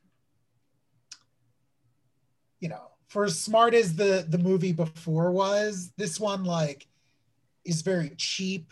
Um, you know, we were talking about how, you know, the Batman Begins like did the did the twist and like used your comic book knowledge against you. Mm-hmm. This one doesn't do it in a clever way. It just lies to you. yeah. and then it just like and then like reveals it like you're supposed to be impressed, but it's like, oh no, I I figured it out. You told me a lie. and like now I'm supposed to be happy with you. There's like, yeah. I think that movie's garbage. anyway, um, All right. Well, what's your? Well, I know what your favorite is, but let's tell the people at home. All right, kids at home. Uh, Batman 89 is my favorite Batman movie. Um, it's everything I want. I, I don't know. It's just like, it's amazing. Uh, that one followed very closely by Batman the movie. I just think they're they're great. They're two very different interpretations, but yeah, I just love them. They're great. Yeah, I, I like Batman '89, but to me, it's like to me, it's what I consider like baseline Batman. Hmm. Do you know what I mean? Like it's a very standard Batman experience, uh, in my opinion. Not saying it's bad. I do like the movie, but like it's kind of how I judge everything else around it. So if anyone actually paid attention to my list, it is like kind of dead in the middle. Um, uh, s- it but definitely like sets up all the Batman to come. Like Yeah. it gave like even just like Danny Elfman's score is like Mm-hmm. oh, there's a there's a thing that, lot to love in it. Um, Yeah. the Art Deco style. Oh, like, yeah. that, that like you can't quite tell what time period this is supposed to be because like the cars look old and like there's newspaper people that are like, is this the 50s? I don't know, but it's still kind of modern. It's Yeah. it, it that's really really neat. Like that that whole world that Tim Burton created for that movie and the style. Um, I I really like that for Batman, and and I like when comic book creators uh, take that and, and run with it. Yeah. For sure. All right, what about you, Hair? Oh, this is tough. I didn't put together a list either ahead of time, but um, you know, I I think I've got to give as far as top goes, like I have to give it to uh, probably The Dark Knight. Um, I'm not giving it to Batman Forever. Don't worry, but that okay. is up there. That's like three or four for me. Um, but uh, no, it, Batman '89 definitely. Um, although I will say, like when we're ranking the bottom, like our, our least favorite, um, Batman Returns is actually one of my least favorite of the Batman movies. It's down there for me too. Yeah. it, I know for a lot of people that's surprisingly that's like the one of their top. They they they like it, you know, better than Batman 89, but I don't know something I I really like the performances in that. I think Michelle Pfeiffer as Catwoman and Danny DeVito as Penguin are are great, but when I watch it again it's like the the scope of Gotham is just so contained in that one set of like the town square or whatever and Yeah. it's it's it's really strange eh, to watch I, I i do like to go back and watch it around the holidays um but it, it's it's not like one of my favorites compared to some of these other other ones i'm not saying it's bad but it's just kind of down there My, uh, how I describe Batman Returns because I also really don't. I like it less and less the older I get. I describe it as overindulgent. Um, it's really it's got three villains in it. Like it's really doubling down on like Tim Burton's everyone's a weird misfit. Like I don't know. It's it's too much and like it's not enough substance. If that makes any sense. I really really don't like this version of Catwoman. Um, I which stinks is like I think this is a really interesting take on Penguin, who is one of my favorite Batman villains. Um, uh, so like I, I don't know, it's just weird and like not. I don't. I don't find it overly compelling. It, and it's funny because like there's still that movie still influences that version of those characters to today i mean the, the the penguin that you see with the backstory of you know the the the royal birth and he had uh, been disfigured and all that it still pops up now and and same with you know selina kyle i think she's turned more to like the cat burglar part of her Yeah, she's gone back to that instead of this weird character. I was dead and reborn thing. right but that storyline was sort of taken in the wonder woman 1984 uh or the 1980 Yeah, it was 1984. 1984. Yeah so i was i was rewatching that uh or watching that and i was the the cheetah storyline in that that the, their antagonist uh has sort of the same Very- a- arc as Yeah. the Selina Yeah. Kyle Ah, uh, arc. man, talk but, about uh, more bad. DCE. well yeah. not to not to change the subject but i'm just saying that batman returns is still pretty influential today on, Oh, I mean, the DC it's, it's the reason the Catwoman movie is the way it is. At least, Yeah, it's this basically the same premise. yeah. Well, it's, that's a whole other can of worms. That movie. um, Uh, but no, I, I do. uh, As far as loves, I mean, I, I love the Ba- Lego Batman movie. I love the Dark Knight, as we all talked about. I love Batman Forever. I mean, I just can't. It's that nostalgia that I just can't get get past. I know that it's campy, but I, I, I mean, it's just I mean, I like camp. It's just I that I but I like Batman and Robin more because it just it doesn't pretend that it's not anything but that. Do you know what I mean? Yeah. Yeah. Those characters too, like the the Riddler and Two Face became like two of my favorite Batman villains, two of my favorite DC villains, and I think it's because of this movie, even though they're not the best versions of those characters. Oh, see, because I as I know you're always a Two Face guy, but I always assumed it was because of the animated series. Because I think Uh, he's a great little, a little of both. Um, you know, is a little bit about like my career too, because I'm like, hmm, which which which of my colleagues would make a great Two Face? but, uh, Um, but no, it's uh, I, I the introduction to the character was this movie. man, it stinks. Is like I I can like both of those characters, but like to me, they're both playing different flavors of the Joker, and that and that to me is not like They're- that- yeah, they're they're very Nicholson. That's yeah, they're not like that makes them not fun together because like you probably want them to be one be like maybe one be wacky and one be serious, like or or you'd want some sort of dynamic that they'd bring to each other. Like I not just like don't get the brand in that movie. yeah. I mean, I like the Robin makes yeah. Yeah, I, I don't know. And and I will say that the storyline with uh, the Riddler figuring out Bruce Wayne's identity that's in that was done in a really really great episode of the animated series, uh, The Strange Secret of Bruce Wayne, um, Mhm. where they brought in. Um, uh, I want to call him Doctor Strange, but he's not Doctor Strange. Uh, it's Hugo. Strange. No, it is, isn't it?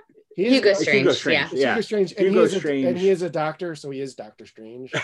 Yeah. okay. All right. I'm like, oh, is that my Marvel like seeping in here? Um, but no, that, it's a great episode of the original se- of the animated series. If you get a chance, check it out. Um, where you know Bruce Wayne's uh, secret identity may or may not be discovered. Um, yeah, and I, I think they pulled some of that into Batman Forever. like I said, I think there's only legitimately two bad episodes of that show. All of the rest of them are great. Um, it's the one where the fat guy kidnaps Bruce Wayne and makes him work in the desert is bad, and the one where there's like a guy kidnapping kids in the sewers is bad. I would, yeah, I was gonna say that one was definitely up there for me in terms of the worst. Yeah, everything else like We should do an animated series Oh, podcast. Scott. yes. I, I really it's just an excuse to rewatch it. Um, Yeah. I, I know in the Harley Quinn one I talked about my favorite episode, which is Joker's favorite in the first appearance of Harley Quinn. Um, it's oh, I just I, I, he's so scary in the beginning of that. Mhm. He's just chasing down that guy that like cut him off in traffic. oh my god. And he thinks he got away, and then like the Joker throws two ten cents at him, is like penny for your thoughts or whatever. Oh my god, like oh, it's it's great. And then at the end, like that guy's scaring the Joker so bad, Joker's calling out for Batman, like save him. Like it's it's uh yeah, we're definitely going to talk about Batman the animated series. We'll, maybe we'll do like uh, what we've done for some of the what we did for Star Trek: The Next Generation. We'll each bring like our top episodes and discuss them. Um, Sounds good. that might be fun. Um, because honestly, that animated universe, because it also like spawned off into like Superman and the Justice League stuff. That's my favorite version of DC, including the comic books. Um, but they You also just did, remind yeah. you just up? reminded me, Scott. Sorry, uh, I wanted to make a sh- another shout out for Batman: Return of the Joker, um, which was Oh, the yeah. Batman Beyond uh, theatrical movie. I, I don't know. I think don't- it was in theaters. I don't think uh, it did. It came out on DVD. I think is where it came out. Okay. That's But why that, looked- that is a great to me. Yeah. That was the epilogue of the animated series. Um, but they did do an epilogue episode later. Yeah. Um, but I, I just you know the performances in that, the animation. I, I Oh, I was super into that when I discovered it. Um, yeah, if, if it had a theatrical run, I looked it up. I don't think it did. I'm sure someone's Okay. playing it in the theater somewhere. Talk about a twist. That yes, yeah, yeah. It kind of doesn't make any sense when you stop and think about it, but like in the moment, you're like, oh, it's like it's great. Uh, I- Right. I, guess let's talk about it a little bit since we're since we're here now. Um, Sorry, Scott. I didn't No, mean no. to like swerve us into this. Derail. I, I just, you know, it, it is a really good movie. Like I, it is kind of because I never was a huge Batman Beyond show guy, but this one really makes me like Terry, like the character of Terry McGinnis. I love at the Mhm. end when, because the whole the whole thing like Joker's kind of making fun of like, hey, you're not really Batman, blah blah blah. Like he's like, I you know I missed the cape and stuff. Um, it's a mystery. I mean, how, yeah, how like, is the Joker yeah, why back? is he ar- yeah, how is he alive? Because Batman's like, well, we eventually get the flashback where like Robin killed him in the un, un, uh, unrated cut, yeah, um, and Batman was there. So like Batman knows he's dead. So the whole the whole, the whole time, like Batman's like, it's not really him. It can't be. right. Um, or not, Batman. Bruce Wayne is saying that, but like, yeah, he's back and like he's fit. Like you know, Bruce Wayne's an old man in it. Yeah. Um, because it's like 50 years later, something like that. Um, Um, but yeah, it comes back like you know he secretly programmed his DNA into Robin, which is weird, and I don't think makes any sense. But like it's cool to see him like kind of Jekyll and Hyde into him uh, when that's it's creepy when they do the flashback when they Yes. first find Tim. Uh, Yeah, like, like Joker's trying to raise him as like his son, and Yeah. it's like Batman's worst nightmare. You know, it's.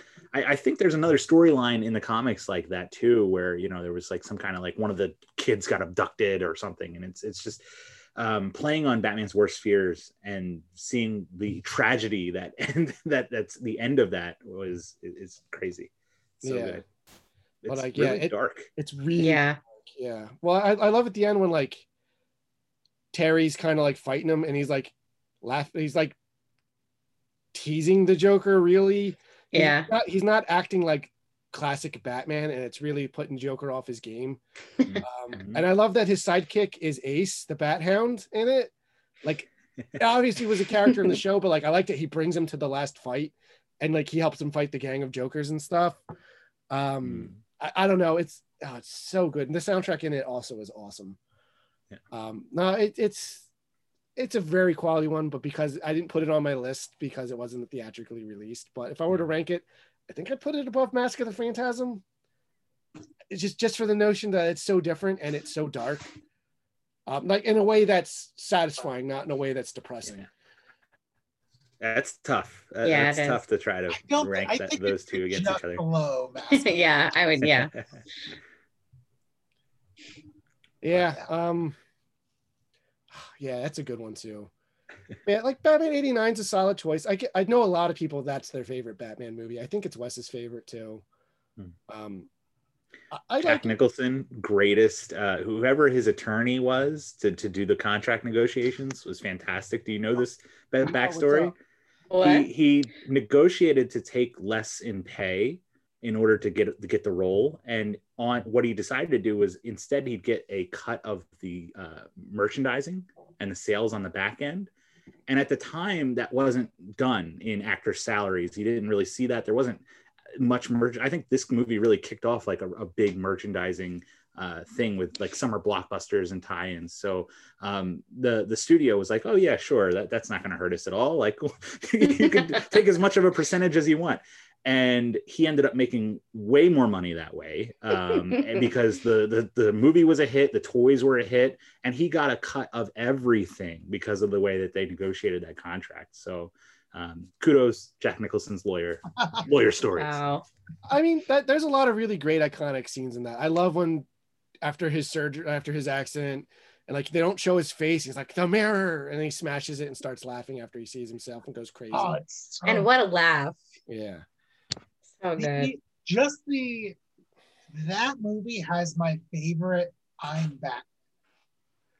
Like it's so affected. Like I remember like being a like tiny kid, just like sitting in the living room and just seeing him on Batman. It's just like, whoa, like it's Batman. Yeah, and, and it's just so powerful. I don't know. Like I they've definitely like tried to do it again. And just for me, nothing can like capture that.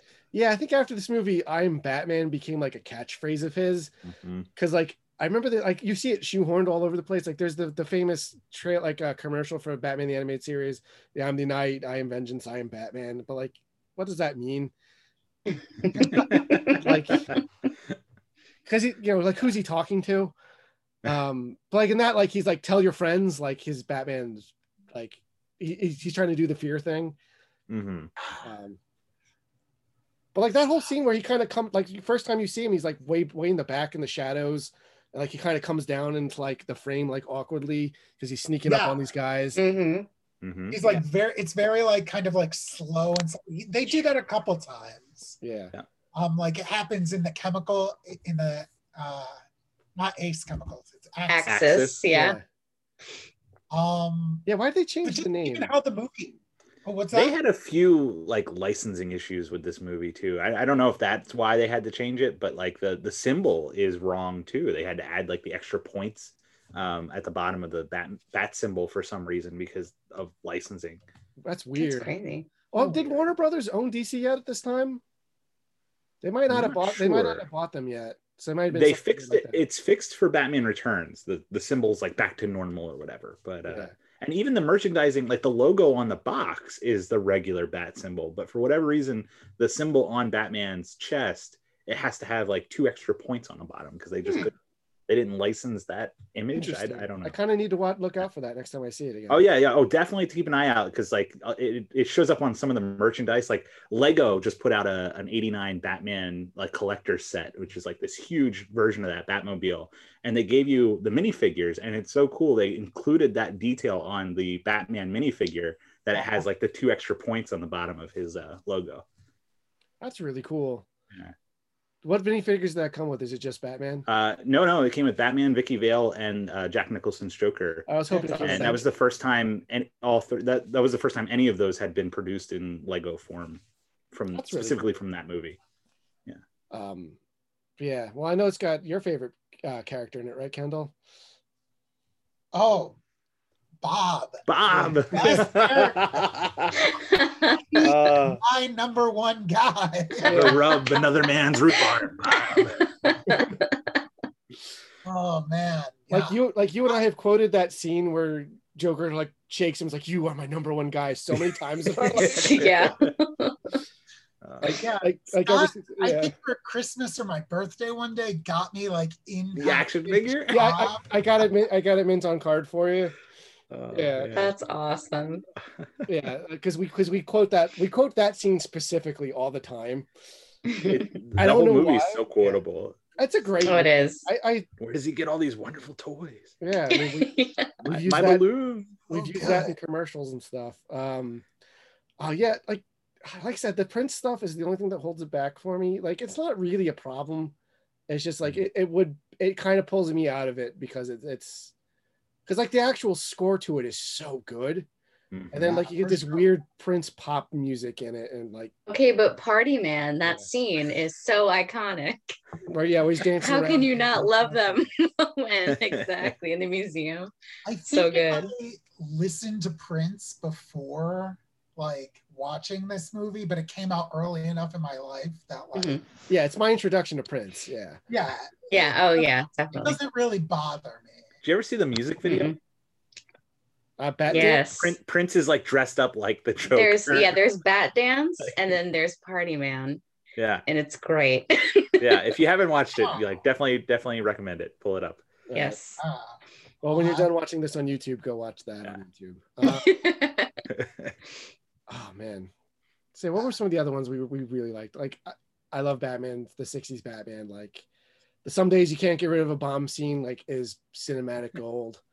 Uh, it, I, don't know. There, there's so much great stuff. I one of the things on my bucket list was to meet Batman and Robin. By that I mean Adam West and, and uh, uh, Burt Ward. And unfortunately, I was able to before you know Adam West passed that ACPC uh, in 2015 because I have the poster from it on my wall. Um, so that was that was great. And the only reason I did that is because they were there, and because it was such a badly run con, there was no attent like there was no one there, so there was no lines. So I was like, oh, I can just walk Oh, up and meet, and, and I got to meet a lot of cool celebrities that day because of it. Um, Harry, you were there, so we you know Yep.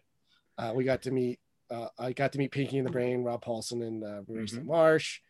And then after we And, left, after we left the con, I was like, I can't believe I didn't talk to them about Ninja Turtles and Ghostbusters, um, because they were both there. So it's like, oh, it's Pinky and the Brain, like as a duo. Mhm. But forgetting they were Egon and Raph, I'm like, oh my god. and Um, I, I'm not sure if it was always like this, Scott, but like it just seemed like Adam West and I, I think maybe Burt Ward was like always a little hesitant, but they both seem to embrace the character at least later on in in their lives to to show up at conventions and um, you know do like I was Batman, you know these like kooky cameos on like Big Bang Theory and stuff like that. well, um, Was it always like that, or were they were they I, oh, angry I'm, about that? I'm sure that they were typecast for a while, but like yeah, So I have the movie on DVD, and they they do a commentary throughout it, and in it they like talk about how much they appreciate it and what they've done. I don't know how much of it's an act they're putting on. When I met them, they weren't Mhm. overly happy because it was such a badly run con that they weren't getting the money they were anticipating. not the best day.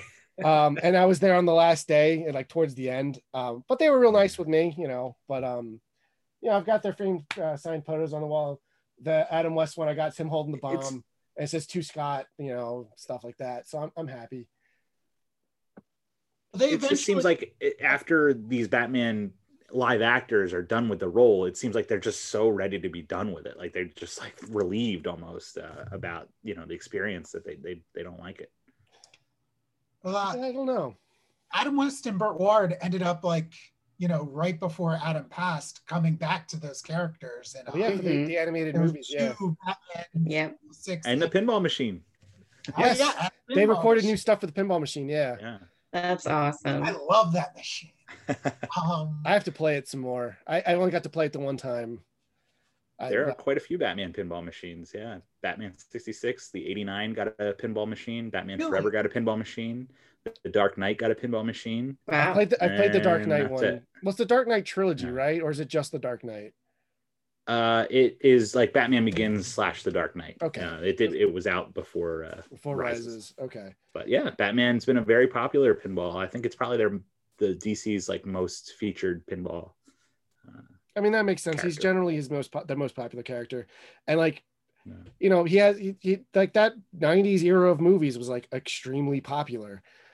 Um, like again, the merchandising stuff. I was, you know, we were kids in the the, the teeth of that, and like I very very distinctly remember nonstop. Do you have any favorite stuff. toys that you remember from that, or from any of the Batman movies? I the only Batman toys I had as a kid is the animated series toys you could get from McDonald's. Mm-hmm. I, I had the Batman. I had a couple of the villains. I think I had Catwoman. Um, but like I didn't have like Batmobile. To- I didn't really have a lot of Batman toys. When I was a kid, I wanted Ninja Turtles a lot more. Um, Ninja Turtles and Ghostbusters were my toy jam. I always wanted Transformers, but they were too expensive, and I didn't really engage with the media for it. I just thought the toys were awesome Mm-hmm. because you know How about you guys? And any you guys have any toys that you remember from any of the Batman live action? Um, I didn't really have any toys. Um, I did have the glasses from Batman Mhm. Forever. Um, and I if I had anything, I definitely don't remember other than that. It was mostly just like posters and pictures and I think some trading cards. Oh yeah, oh We were the, big the, in- especially the yeah, '89 yeah. and the Batman Returns. Yes, Yeah, exactly. Yeah. My uncle definitely got me big into trading cards. But other than that, uh no, I I was might sadly still- lacking in the toys. I might still have some of the gum stuck somewhere in my body.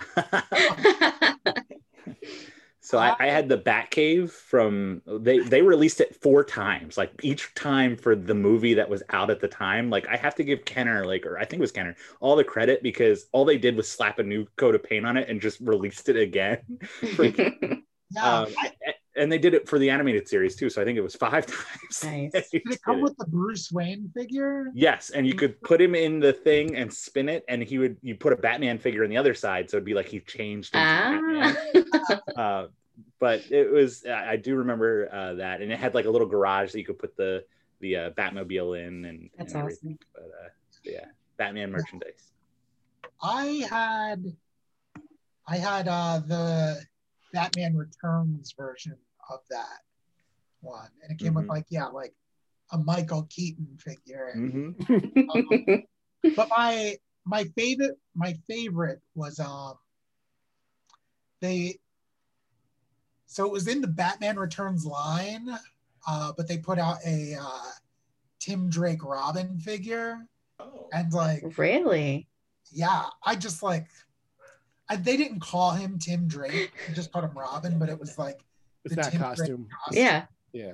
And Robin is like my favorite DC character. I remember reading That like that was a dropped potential storyline for Batman Returns, right? Like, weren't they going to introduce Oh. Robin? I think earlier. Wayans brothers. Hmm. Yeah, yeah, I remember reading that. And it was supposed to be kind of like a, a Jason Todd style hmm thi- thing.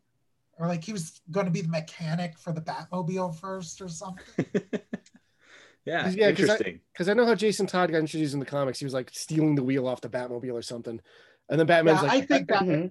yeah, yeah, and then Batman's like, I guess I'll just adopt you. you know my secret now. You can. This one's leave. mine now. Yeah. um, yeah, I've never been a big fan of Jason Todd. I like I, I like Tim Drake's origin more, where he like sought out the mantle of Robin. He didn't just fall into it. Yeah. Um, but yeah, I I know I know Kendall. I know you're a big Tim Drake fan. Were you a big Tim Drake fan before these movies? Or like, did you get to him into him from the comics? Um, well, yeah, yeah. I mean, he was never in those movies, so Yeah. um, I forget around. I think it was when like '89 came out. Like, my mom would just occasionally bring like a comic book home. Um, and I still have it. My first Batman comic was like a Maxie Zeus story, but Mhm. Ro- I, I just remember like everyone I read, they called Robin Tim, but from the 66 movies, I knew he was Dick Grayson. I was just like, I was very confused. I was like, why are they calling him this? Like, never imagining that it could be a different character. Um, but then one of the ones she brought home was like a three part story about like Lady Shiva wanting to kill Robin. I was like, Robin's the best character. So that's why you love Batman Forever so much, right? Because it's introducing. Oh. The part where he's doing like ninja laundry. Yeah. job. laundry? His gymnastics Oh, background. God. It was like this. Oh. Two Face murdered his parents. Boom, right in front of him. No, no. Awesome. Yeah, and he's just like, all right, I'm out. I'm gonna go kill Two Face. Yep. He killed my whole family. Yep. Bruce Wayne's like, oh well, you could fix this motorcycle and have it, and he's like, uh. He was teaching him vengeance isn't everything. Sometimes there's also motorcycles. Yeah. And it's just like, he just killed your whole family, dude. But it's also weird, like he's an adult in those movies. Yes. Why is he, Yeah. like, This is a 30 year old man. Why are you Yeah. I adopting think him? he's supposed to be playing like a 17 year old. Yeah. He he talks about like social. He's like, oh, I'm trying to like avoid social services and stuff. dude, he looks older than us like now. Um, uh, forever. I wrote a whole list of things. Oh, is that what the. Yeah. oh let's- no. Oh yeah, I forgot you had this list. Let's talk about it. Um, let's see. What didn't we already say? Oh, when Bruce Wayne meets Edward Nygma, Edward Nygma's like, "Yeah, I got this brain controlling device," and he's like, "Oh, well, like call my uh, call my Call my people. We'll set up a, an appointment to talk about it." It's just like, what? Uh, okay, Kendall. He's the head of a major company, and you know what company wouldn't want to uh, subliminally get into your brain for marketing? I mean, it- Bruce Wayne's just looking at the money. All right, you know? I, I think I think what I, I I'm gonna speak for you for a minute, Kendall. I think what you're getting at is Batman deals with supervillains. That is a supervillain device. Running some sort of red flag, I think. But he only has a problem with it morally when when uh, Edward is like, "Oh, I don't want to talk to your assistant," and then he's like, "Well, you know, this is a morally terrible." too many questions. thing. It raises too many questions. And he's like, uh, "Yeah, yeah, that's what he said." And it's, uh, I was just like, He was trying to be nice, but I think he always, in the back of his mind, was going to turn the project down. But you know, he's got to milk this guy for every idea he Well, no, has. first, well, see, to be the to do the ethical thing, he needs to patent it, and then never release it, so no one else can right, make it. exactly, exactly. And then uh when Two Face busts into the circus, he's like, one of you either knows Batman or is Batman. so you got two minutes to tell me At the how this circus. bomb will Yeah. kill us all.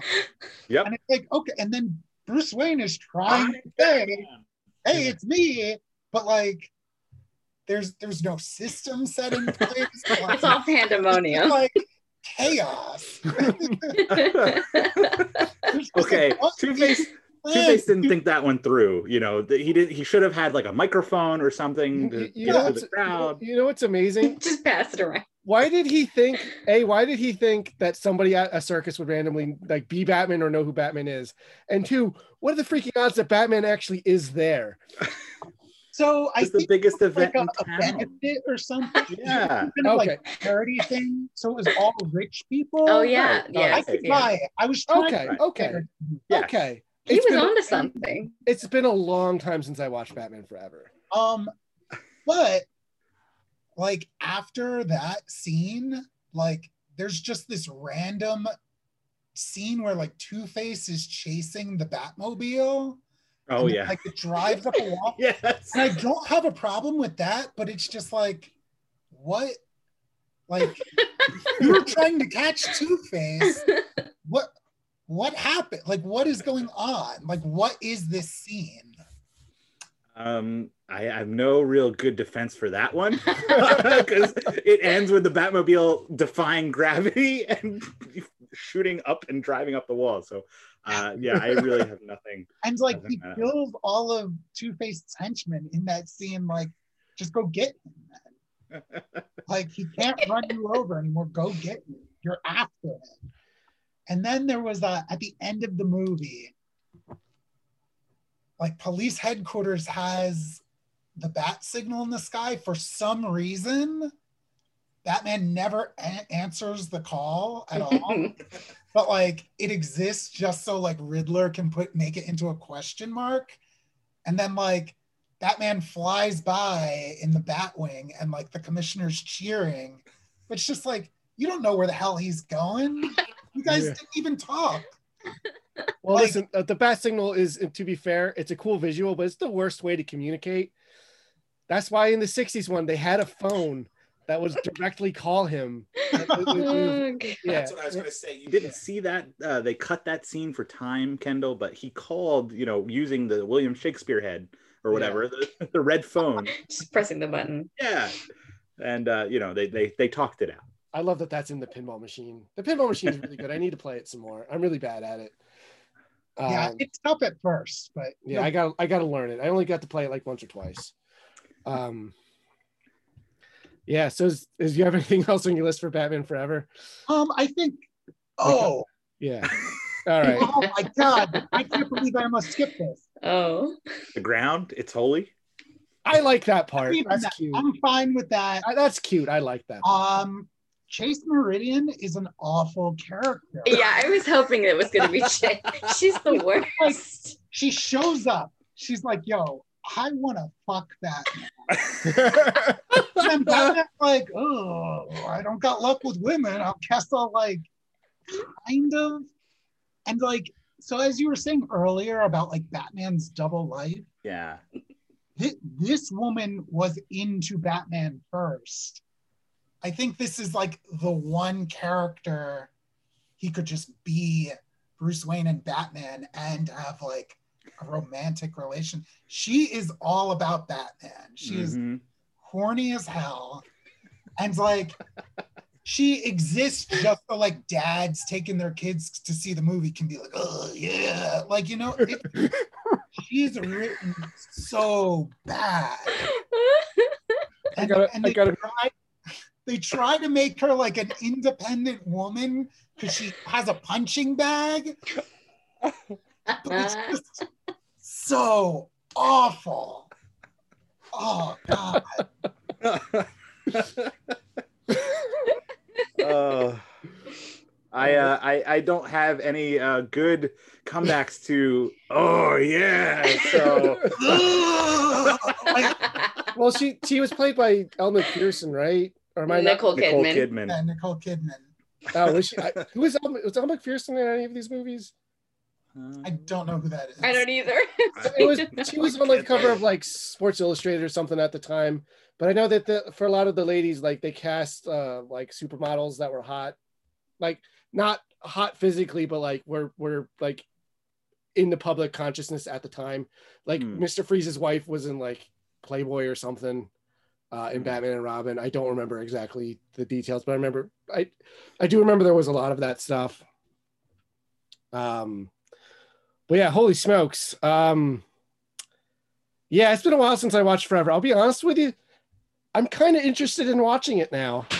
There you go. Give it a watch. Yeah. I watched it this morning. I was like, I don't want to come here, talk a bunch of shit about something that like Um, one of my favorite movies. Yeah. yeah. and and I, I watched it and I was like, okay. now it's just That's why I like took the notes. I was like, here are my problems. I don't want to forget that. Yeah. I, I I I put Batman Forever pretty low on my list.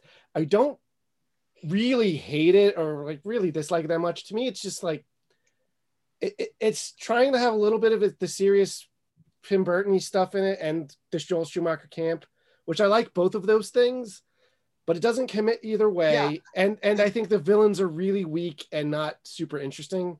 So to me, like I rewatchability was a big part of why I ranked the, the movies that I the way I did and like I just don't have any desire to ever ever really rewatch it. Um, but now that I've got your guys' perspectives on it, I'm kind of interested in in seeing it again. Um, Check it out. I, I might like it more one way or the other. Um, I'm not mad I watched it this morning. Like yeah, it's, there's something to it. Um, and I won't even say I'll never watch it again. Like, I have no interest in watching Batman v Superman again. No. Yeah, I've never I've never rewatched it. I watched it in theaters and I was like, man, that was bad. By the end, I was like, j- by towards the end of it, I was just like, dude, this movie just needs to end. Like once Doomsday showed up, I'm like, oh my god, just be over. Like it's I was like, I was watching the screen in my head. I'm like, I can't believe this is still going. like, oh my god. Um I do think I like Forever more than uh, Rises. okay. I think it jumped up. All right. Okay. I'll tell you one thing, this conversation's made me like it a lot more. That was really cool to listen to. Yeah, right. yeah. Um, oof. All right. Does anyone else have anything else they want to get off their chest about Batman movies, real quick? This is like a Batman therapy session right now. I don't think we mentioned just how great Kevin Conroy is. Oh yes. Oh, I yeah. think we definitely missed the mark in terms of talking about how fantastic he is as Batman. he and kind of just is Batman. They add use on. his voice for Yeah. everything now. Um, yeah, and and he blo- he does the great job of, and I think maybe Adam West did this too to an extent of playing Bruce Wayne and Batman. Like he has a different vocal performance depending on which character he's voicing at the time, and Mhm. it's it's really effective. Um, Yeah, and, that- and he that- just it's great. So I know that's something they get away from in the animated series. Eventually, he just does the Batman voice 24 7. I do like Mhm. the earlier season se- seasons where he does do them both. I will say, I will disagree with you, Adam West. He kind of always talks the same way. Okay, I wasn't sure like if, kind of if- always giving the same performance. Like watch the movie. There's an extended scene where like um Catwoman is in disguise as like a Russian person, uh, Miss Kitka, and she's trying to seduce Bruce Wayne. And like he falls in love with her, but like you get scenes where like they're going on dates, which is really funny because like Robin's got like listening in on it in the Batmobile, and he like turns it off. He's like talking to Alfred's like, "There's some things I just shouldn't hear and stuff." Like it's so corny and great and then the other villains show up on umbrellas and kidnap them and they fly away and Halloween. Oh, Yeah. I and I. I love that they're wearing masks to disguise themselves but they're very clearly like the joker proven and they're wearing their costumes and stuff outside of that like that's why I, it's so corny and fun like it's it's dumb and it's having fun with it like it relishes in it i don't think batman and robin quite relishes in it if that makes any Hmm. sense okay. Yeah. um, I, I do think Like it's de- it, it's definitely going for that. Like you could superimpose the pows and biffs on it, and it wouldn't look out of place. Right. Um, which to Batman and Robin is yeah. definitely like a nine, definitely like like uh, Shenandoah was saying, like a '90s version of that. yeah. Oh, yeah. It definitely like it's it's just that era's sense of humor. Um, and Very I definitely, different. like I said, I really enjoy that movie. My biggest problem with it is it's way too long. It does get too long. You, you feel its length at a certain point. Mm. But like, like I said, it's to me, it's like watching money burn. Like as a, a movie buff, like it's like sometimes like something that's like so hilariously disastrous, like it's more fast. Like I'm more like I'm more engaged by it because I'm like, there's a part where like Robin's swimming and like he goes up for a breath and then they just reverse the footage of him going back down and look but like there's parts where like Mr. Freeze is freezing the city and like it's so cheap looking and I know how expensive this movie was. Like the icicles are like wobbling and stuff because they're just made of rubber. Like it's it's so bizarre. And like I know only the things that exist because of toys. Like so all of a sudden like Batman's got an entire like anti-ice Ice line. like, Yeah. like arsenal like at the ready like, Yep. so many so many vehicles so many like total total suits Yep. Oh, Which they play on in the Lego Batman movie. So Oh, like I love great, that they yeah. bring that back. Yeah. Yeah. yeah the, the, the lego batman movie is really a love letter to the the, the, the character's history as a whole um, Oh, I- definitely. oh, yeah I, I yeah like I, like watching batman and robin is just like baffling the decisions that they made in it like like why even have bane in it well dude and there's a part where like Bane goes under disguise, but he's like he's b- like monster Bane, and he's got a trench coat and a hat. It's He's like so a Ninja great. Turtle. Yeah, he's like a Ninja Turtle, like Yeah. it's just- but it works. It- it's- I love Bane in the movie. I think so do I too. He's Like, great. I just I love, love how that he like repeats what people say. yeah, around like an yeah, he's just basically like a dumb monster. He reminds me of like Gossamer from Looney Tunes. You know, the big hairy dude, like Yeah.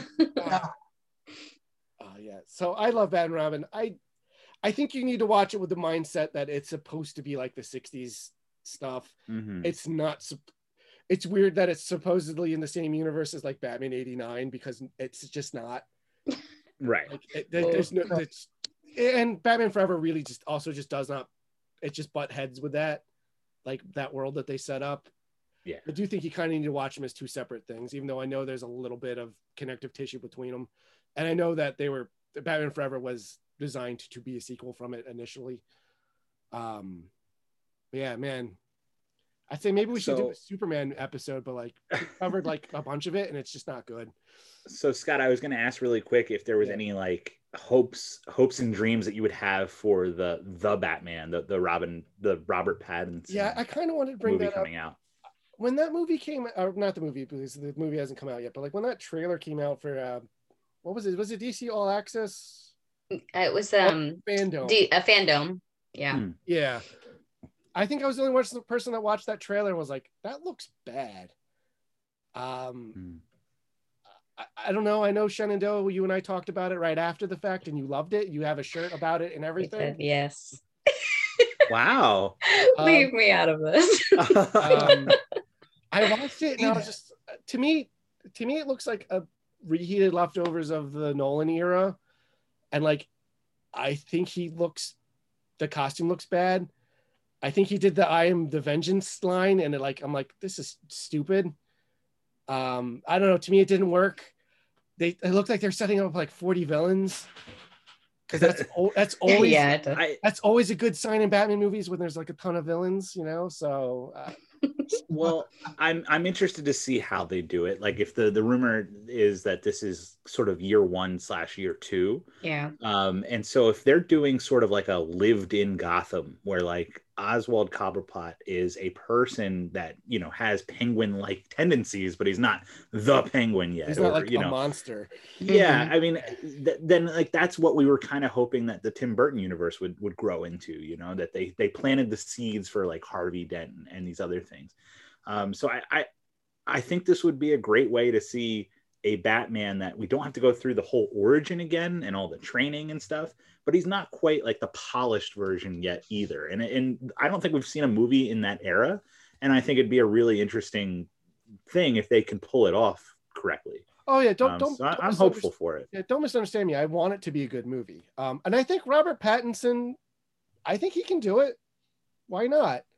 Um, my joke when they announced he was casting was like, well, he already has experience playing a Batman because he was a vampire. um, but I, I think he's a legitimately good actor. He just was in Twilight, which isn't good movies, but like I, I've seen him in things after the fact. I think he, I think he can do it. Um, I, I like the idea of like year one Batman. Year one's the only, in my hot take, is the only good Frank Miller story. Um, um, and that even still like has pro. I have problems with that. Um, but I, I don't know. Um, the trailer didn't do much for me. Maybe it's another trailer. I'm like, oh, okay, I- this is more my thing. Or maybe I'll see stuff. I'll definitely see it when it comes out. Um, it just, uh, I don't know. It didn't do much for me, and like the hype everyone was having for it.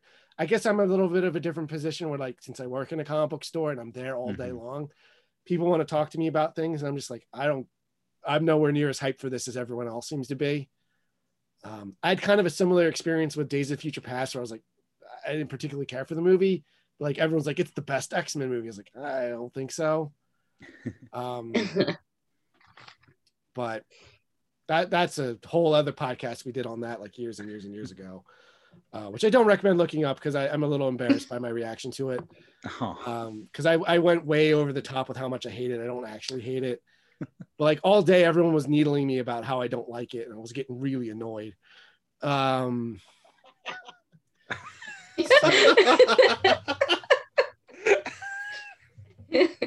Kendall's perfectly timed laughter. yeah. Oh, listen, Kendall and I are an old married couple. He he knows what I'm talking about. yeah. But yeah, yeah. Uh, do you guys have any like uh, hopes and dreams? Uh, I mean, not dreams, but like what you know, you guys hype for for the Batman? I don't know what you're talking about. Oh no.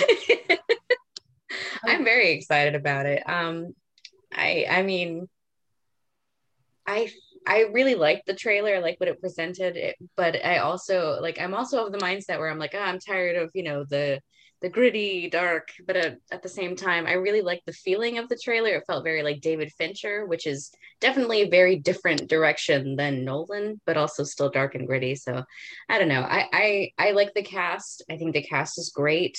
Um, I think Andy Serkis as Alfred is going to be fantastic. Mm-hmm. Actually, Um, other than Robert Pattinson, I don't remember who's in it. yeah, there's uh, Andy Serkis as Alfred. You have Zoe Kravitz playing uh, Catwoman. Um, Paul Dano is the Riddler. Colin Farrell is Penguin, and um, John Turturro is playing Falcone. And oh, and uh, the MDB, who needs it? uh, yeah, the, and uh, Commissioner Gordon is. Uh, oh yes! Oh my his God, name. Jeffrey Wright. Jeffrey Wright. Yes. Who's yeah. going to be incredible? Yes. Yeah. Okay. He's incredible in everything. Yeah. All right. I, I don't know. Like again, uh, Batman. You mentioned three villains. That almost That's never- true. Yeah, the, those are for uh, a whopping three villains. Um, I, I know originally they were kind of leaning more towards um not long Halloween. It, it was definitely some year one stuff they had planned. Um but I originally they were thinking long Halloween, but now it's it's definitely turned more towards like you- Hush in there yeah. I- I mean, I- I yeah, it seems very much like that. I mean, I love Long Halloween. They adapted the best parts of it in The Dark Knight, though. The Harvey Yeah. Dent stuff, like the stuff with the mob.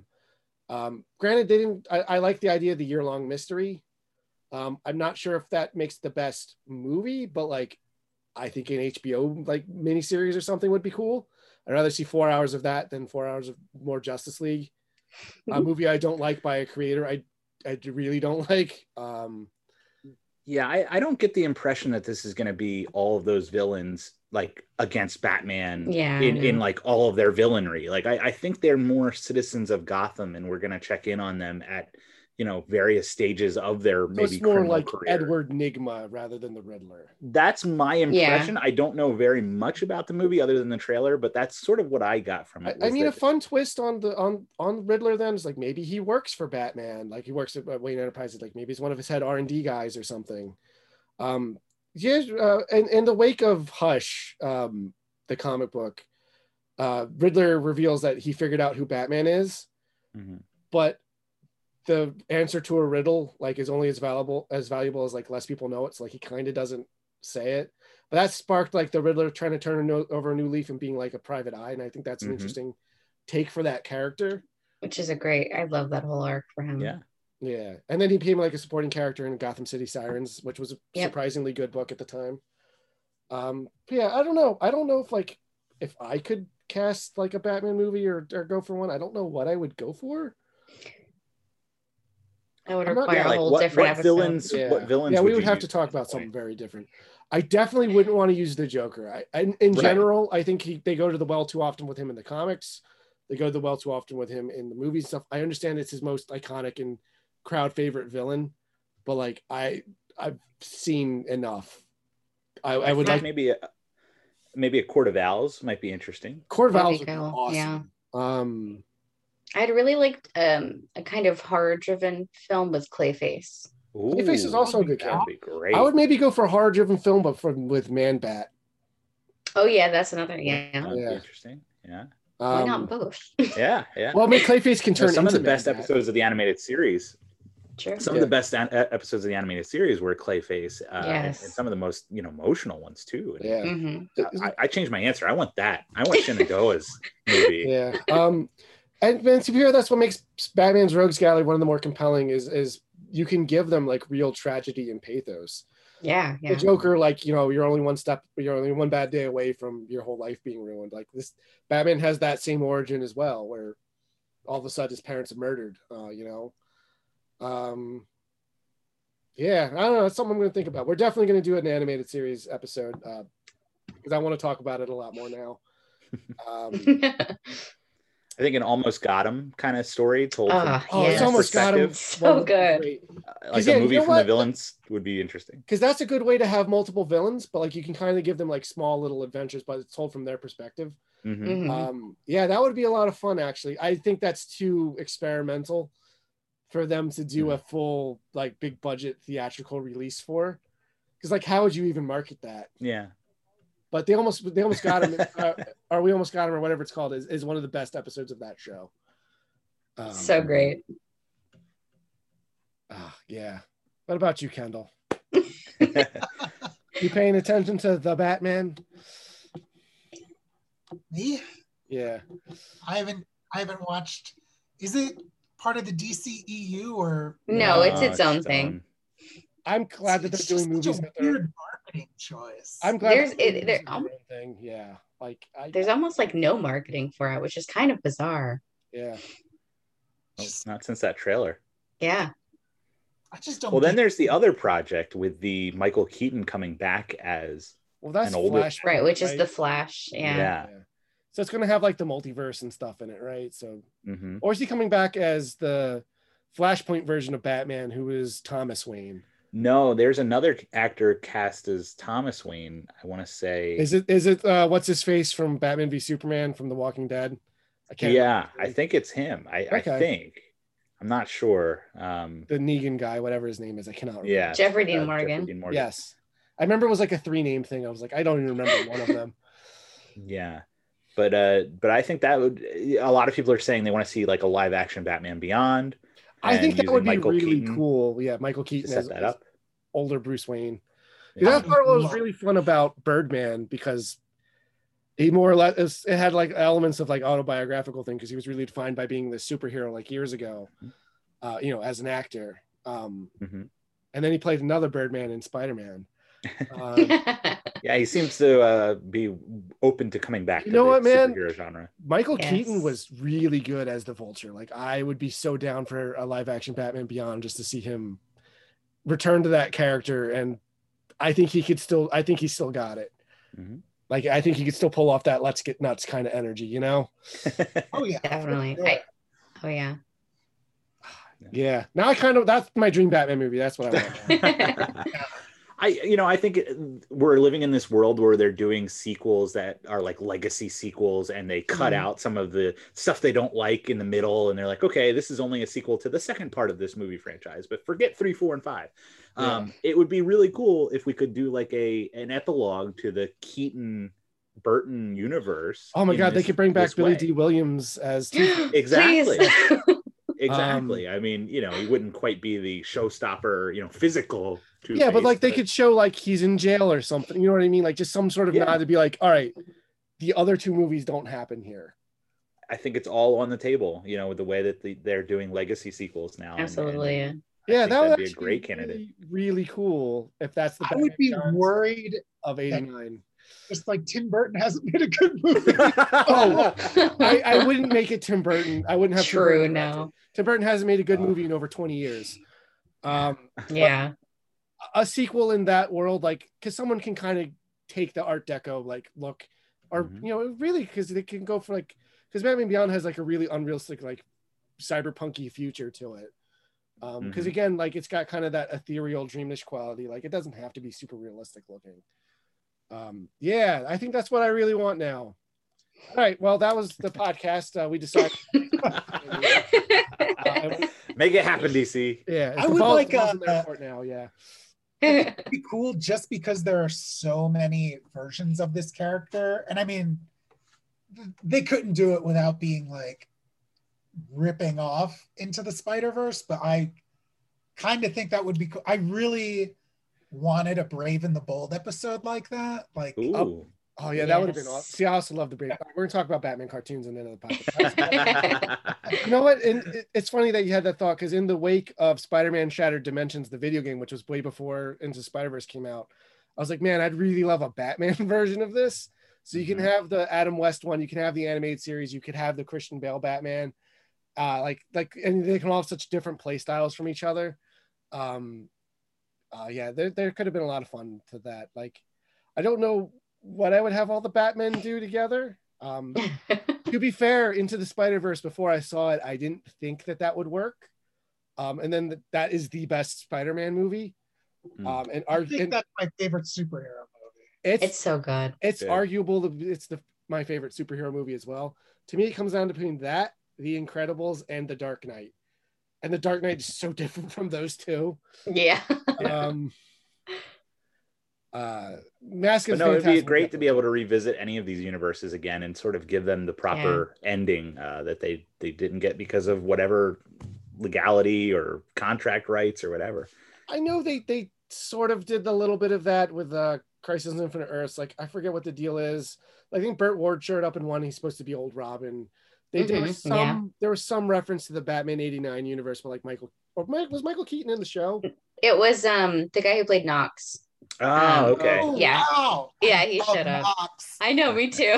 Dang, I, sh- I should watch that. Oh, wow. I love dogs. Wow. Oh yeah, so was he just doing like a report on TV or something? Um, I think he was reporting on the the crisis. Yeah. So that's yeah, I knew there was like a cheeky like reference to that. Yeah. in that. And I think there was also a Oh no, there was like a picture of Keaton on like a newspaper there or something. Kevin Kevin Ah. Conroy came back and played Batman. Yes. That's yeah. who was came back and played Batman in that. That's what I remember. But I think that's the first time you got to play him in live action, Yes. which is exciting. Yeah. Oh man, because yeah, wasn't he the Batman Beyond Batman like Bruce Wayne? Yes. Um. Yeah. Yeah. Yeah. I mean, I know he was in the cartoon, but I think he was supposed to be that in Crisis. oh, oh, I don't know.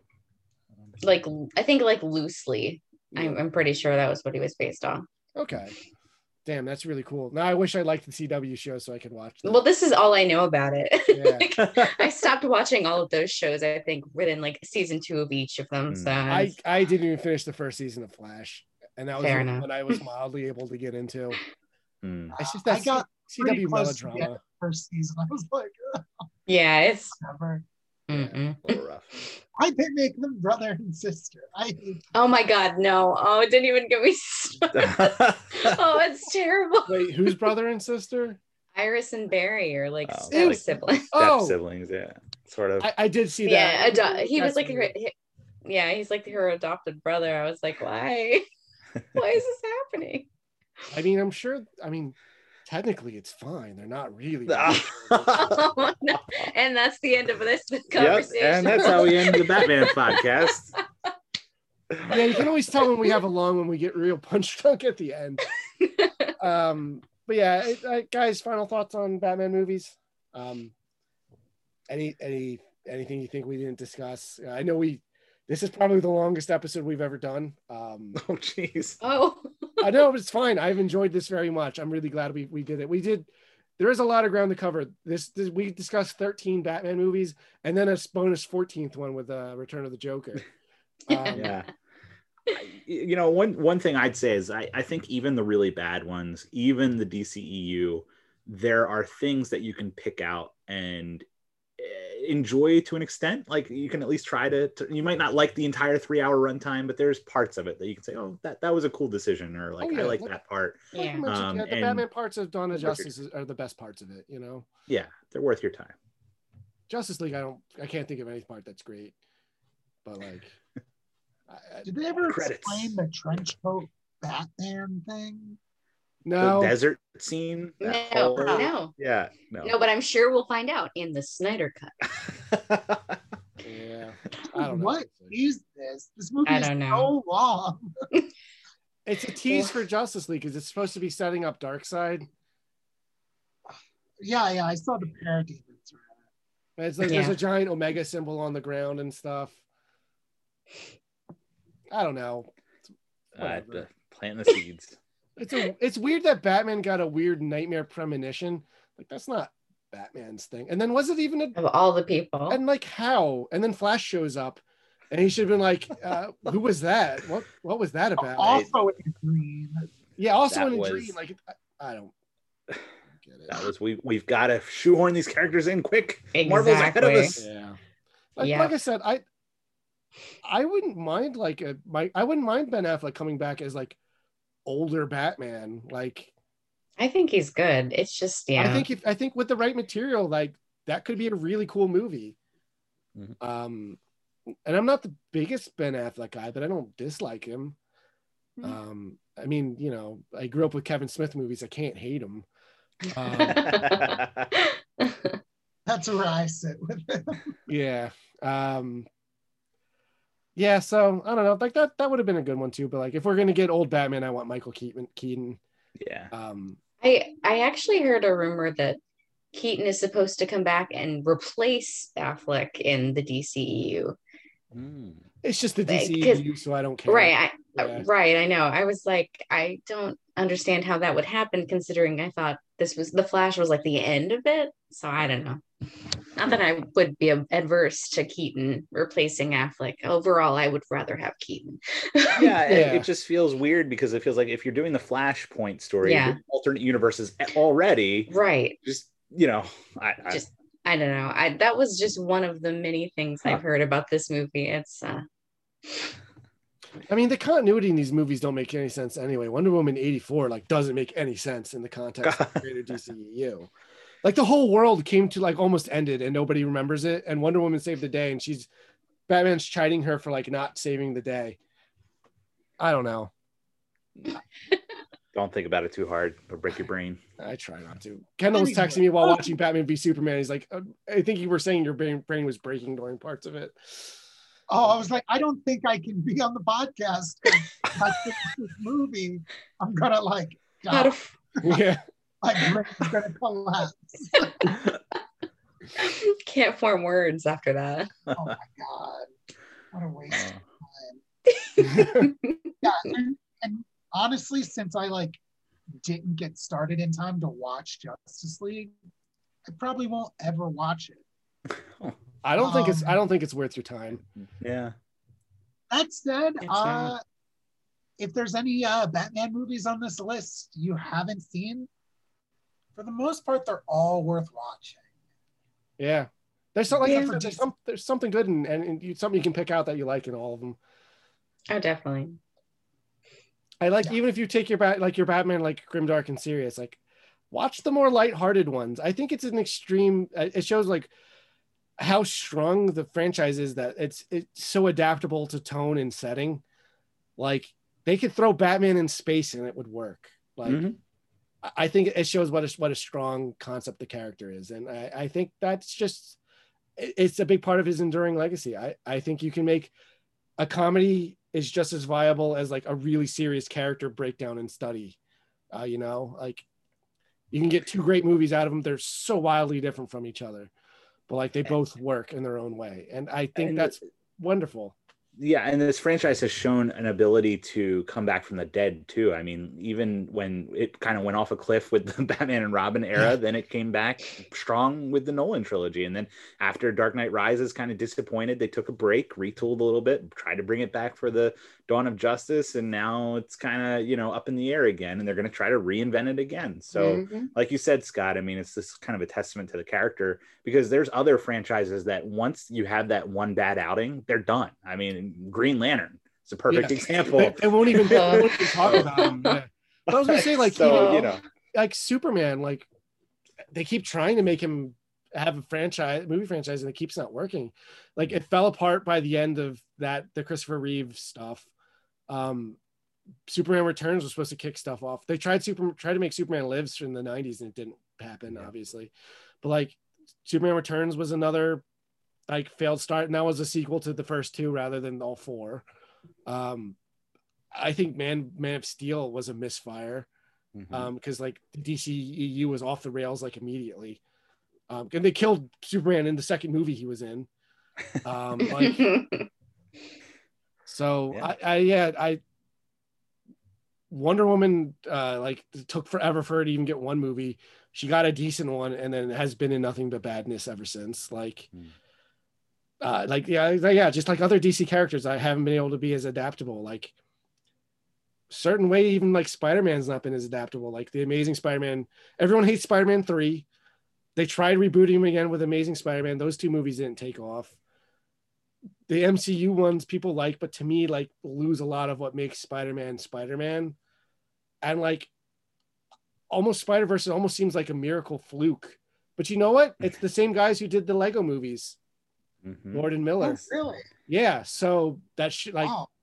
yeah. So if you have, if you like Spider Verse and give Lego Batman a shot, it's kind of got a similar style to it. It's not a multiverse thing, at least not a multiverse with Batman. They do bring in like other villains from stuff, but you know, it, it, it has that humor. They were supposed to do solo, and then they got kicked off and replaced with Ron Howard. Yeah.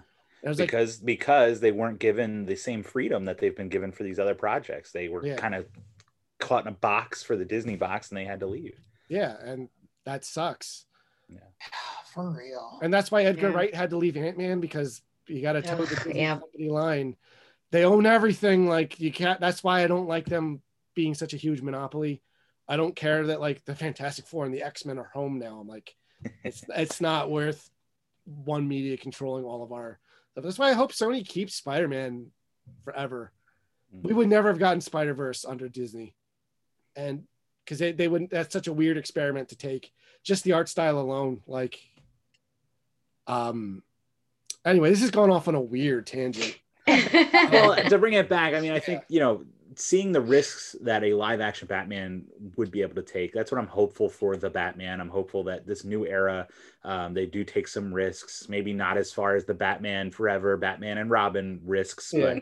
but um, you know, let's let's try to get away from this dark and gritty thing that we've been stuck in since.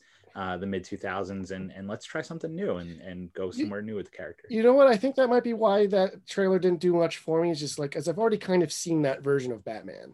Mhm. and I, I I'm I'm ready for something a little different or something a little, a little more surprising. Like if this was Batman Beyond, like and Robert Pattinson was Terry McGinnis, and uh I wish. Oh. yeah, that and, and be- Michael that'd Keaton was. Bruce Wayne. Like Yeah. I'd be really down for that. Mhm. Although really, like they could bring Kevin Conroy in as Bruce Wayne for that too. They could. yeah You know, but um, I, I I like it as the Batman Returns or Superman Returns rather version of uh for for the for the original two Burton movies. I think that would be cool. Yeah. yeah, Yeah, I guess that's my ideal Batman movie right now. Uh, and you could play with like the technology and like because his villains are real sci-fi and weird. Like it would be kind of cool to see a glowing skeleton man on screen. Like Yeah, I mean, I, I don't know if they could do a Return of the Joker because they didn't quite establish the Bat family, but like a Jack Nicholson return, you know, just kind of work him in. oh my god, that would be amazing. I Um, mean, I- that'd be my idea. I didn't even think about that. Um, I mean, it'd probably be that weird de aging CGI thing. it would they'd have to de-age do, him. yeah. Of course. Um, oh well, but yeah, As long uh, as he has his real big. Uh, The Yes. oh, how is he walking with that? Son of Bob, Bob's Revenge. oh my God, Bob Jr. Bob Jr. You are my number two guy. Oh, poor Bob. You're my number 1.5 guy. Yep. Uh, oh god, yeah. So yeah, I even if I was saying like uh, you know I put Batman '89 as like middle of the road, like I still obviously really enjoy that movie. We talked about it extensively. Um, but yeah, I think I'm going to end the podcast now. I keep false start, false ending us, and then we keep going on a different thing. But uh, stay tuned. Um, you know, we're going to have a special episode next week. So until then, uh, stay safe.